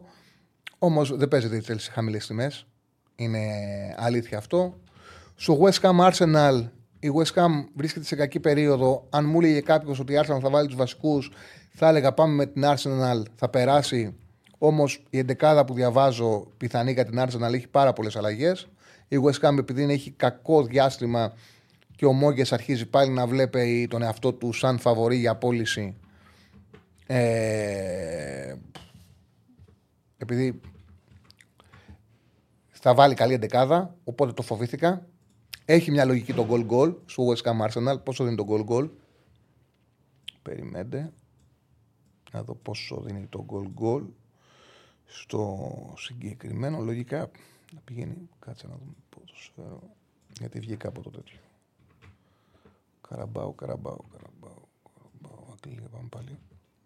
Ενωμένο Βασίλειο. Ανατολή Cup.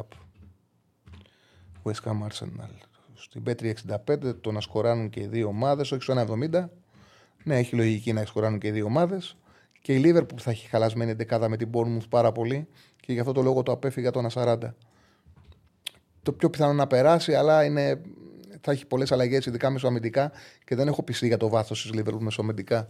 Οπότε γι' αυτό το λόγο κράτησε τον άσο της Everton με την Burnley και το Χ2 της Newcastle. Επειδή έπεσε όταν το έδωσα ήταν πάνω από 1,70, τώρα είναι καλή απόδοση και, το, και η πρόξη του Newcastle ε, στο 2,20. Είναι πραγματικά πάρα πολύ καλή η απόδοση. Λοιπόν, Θα είναι για Europa ο Μίλος. Για Europa League μου γράφει ο Στέφανος ότι η πρόκληση του Ολυμπιακού στις πρώτες δύο θέσεις δίνεται στο 2,75. Εμένα, εγώ θεωρώ ότι η τρίτη θέση που δινόταν την είχα δώσει ήταν σε πάρα πολύ υψηλές αποδόσεις και θεωρώ ότι θα καταλήξει τρίτος Ολυμπιακός. Πρόξη είναι 2,75. Ο αποκλεισμός αποκλεισμός θεωρείται και τρίτη και τετάρτη θέση στο 1,40. Τη ΣΑΕΚ πρώτη, πρώτη δεύτερη θέση δίνεται στο 3. Ο αποκλεισμός τρίτη-τετάρτη είναι στο 1,36. Αλλά λέω μην μπερδευτεί κάποιος. Θεωρείται αποκλεισμός ο να βγει τρίτος. Και για τον Παναναϊκό στο 2,75 αποκλεισμός στο 1,40. Λοιπόν. Ε...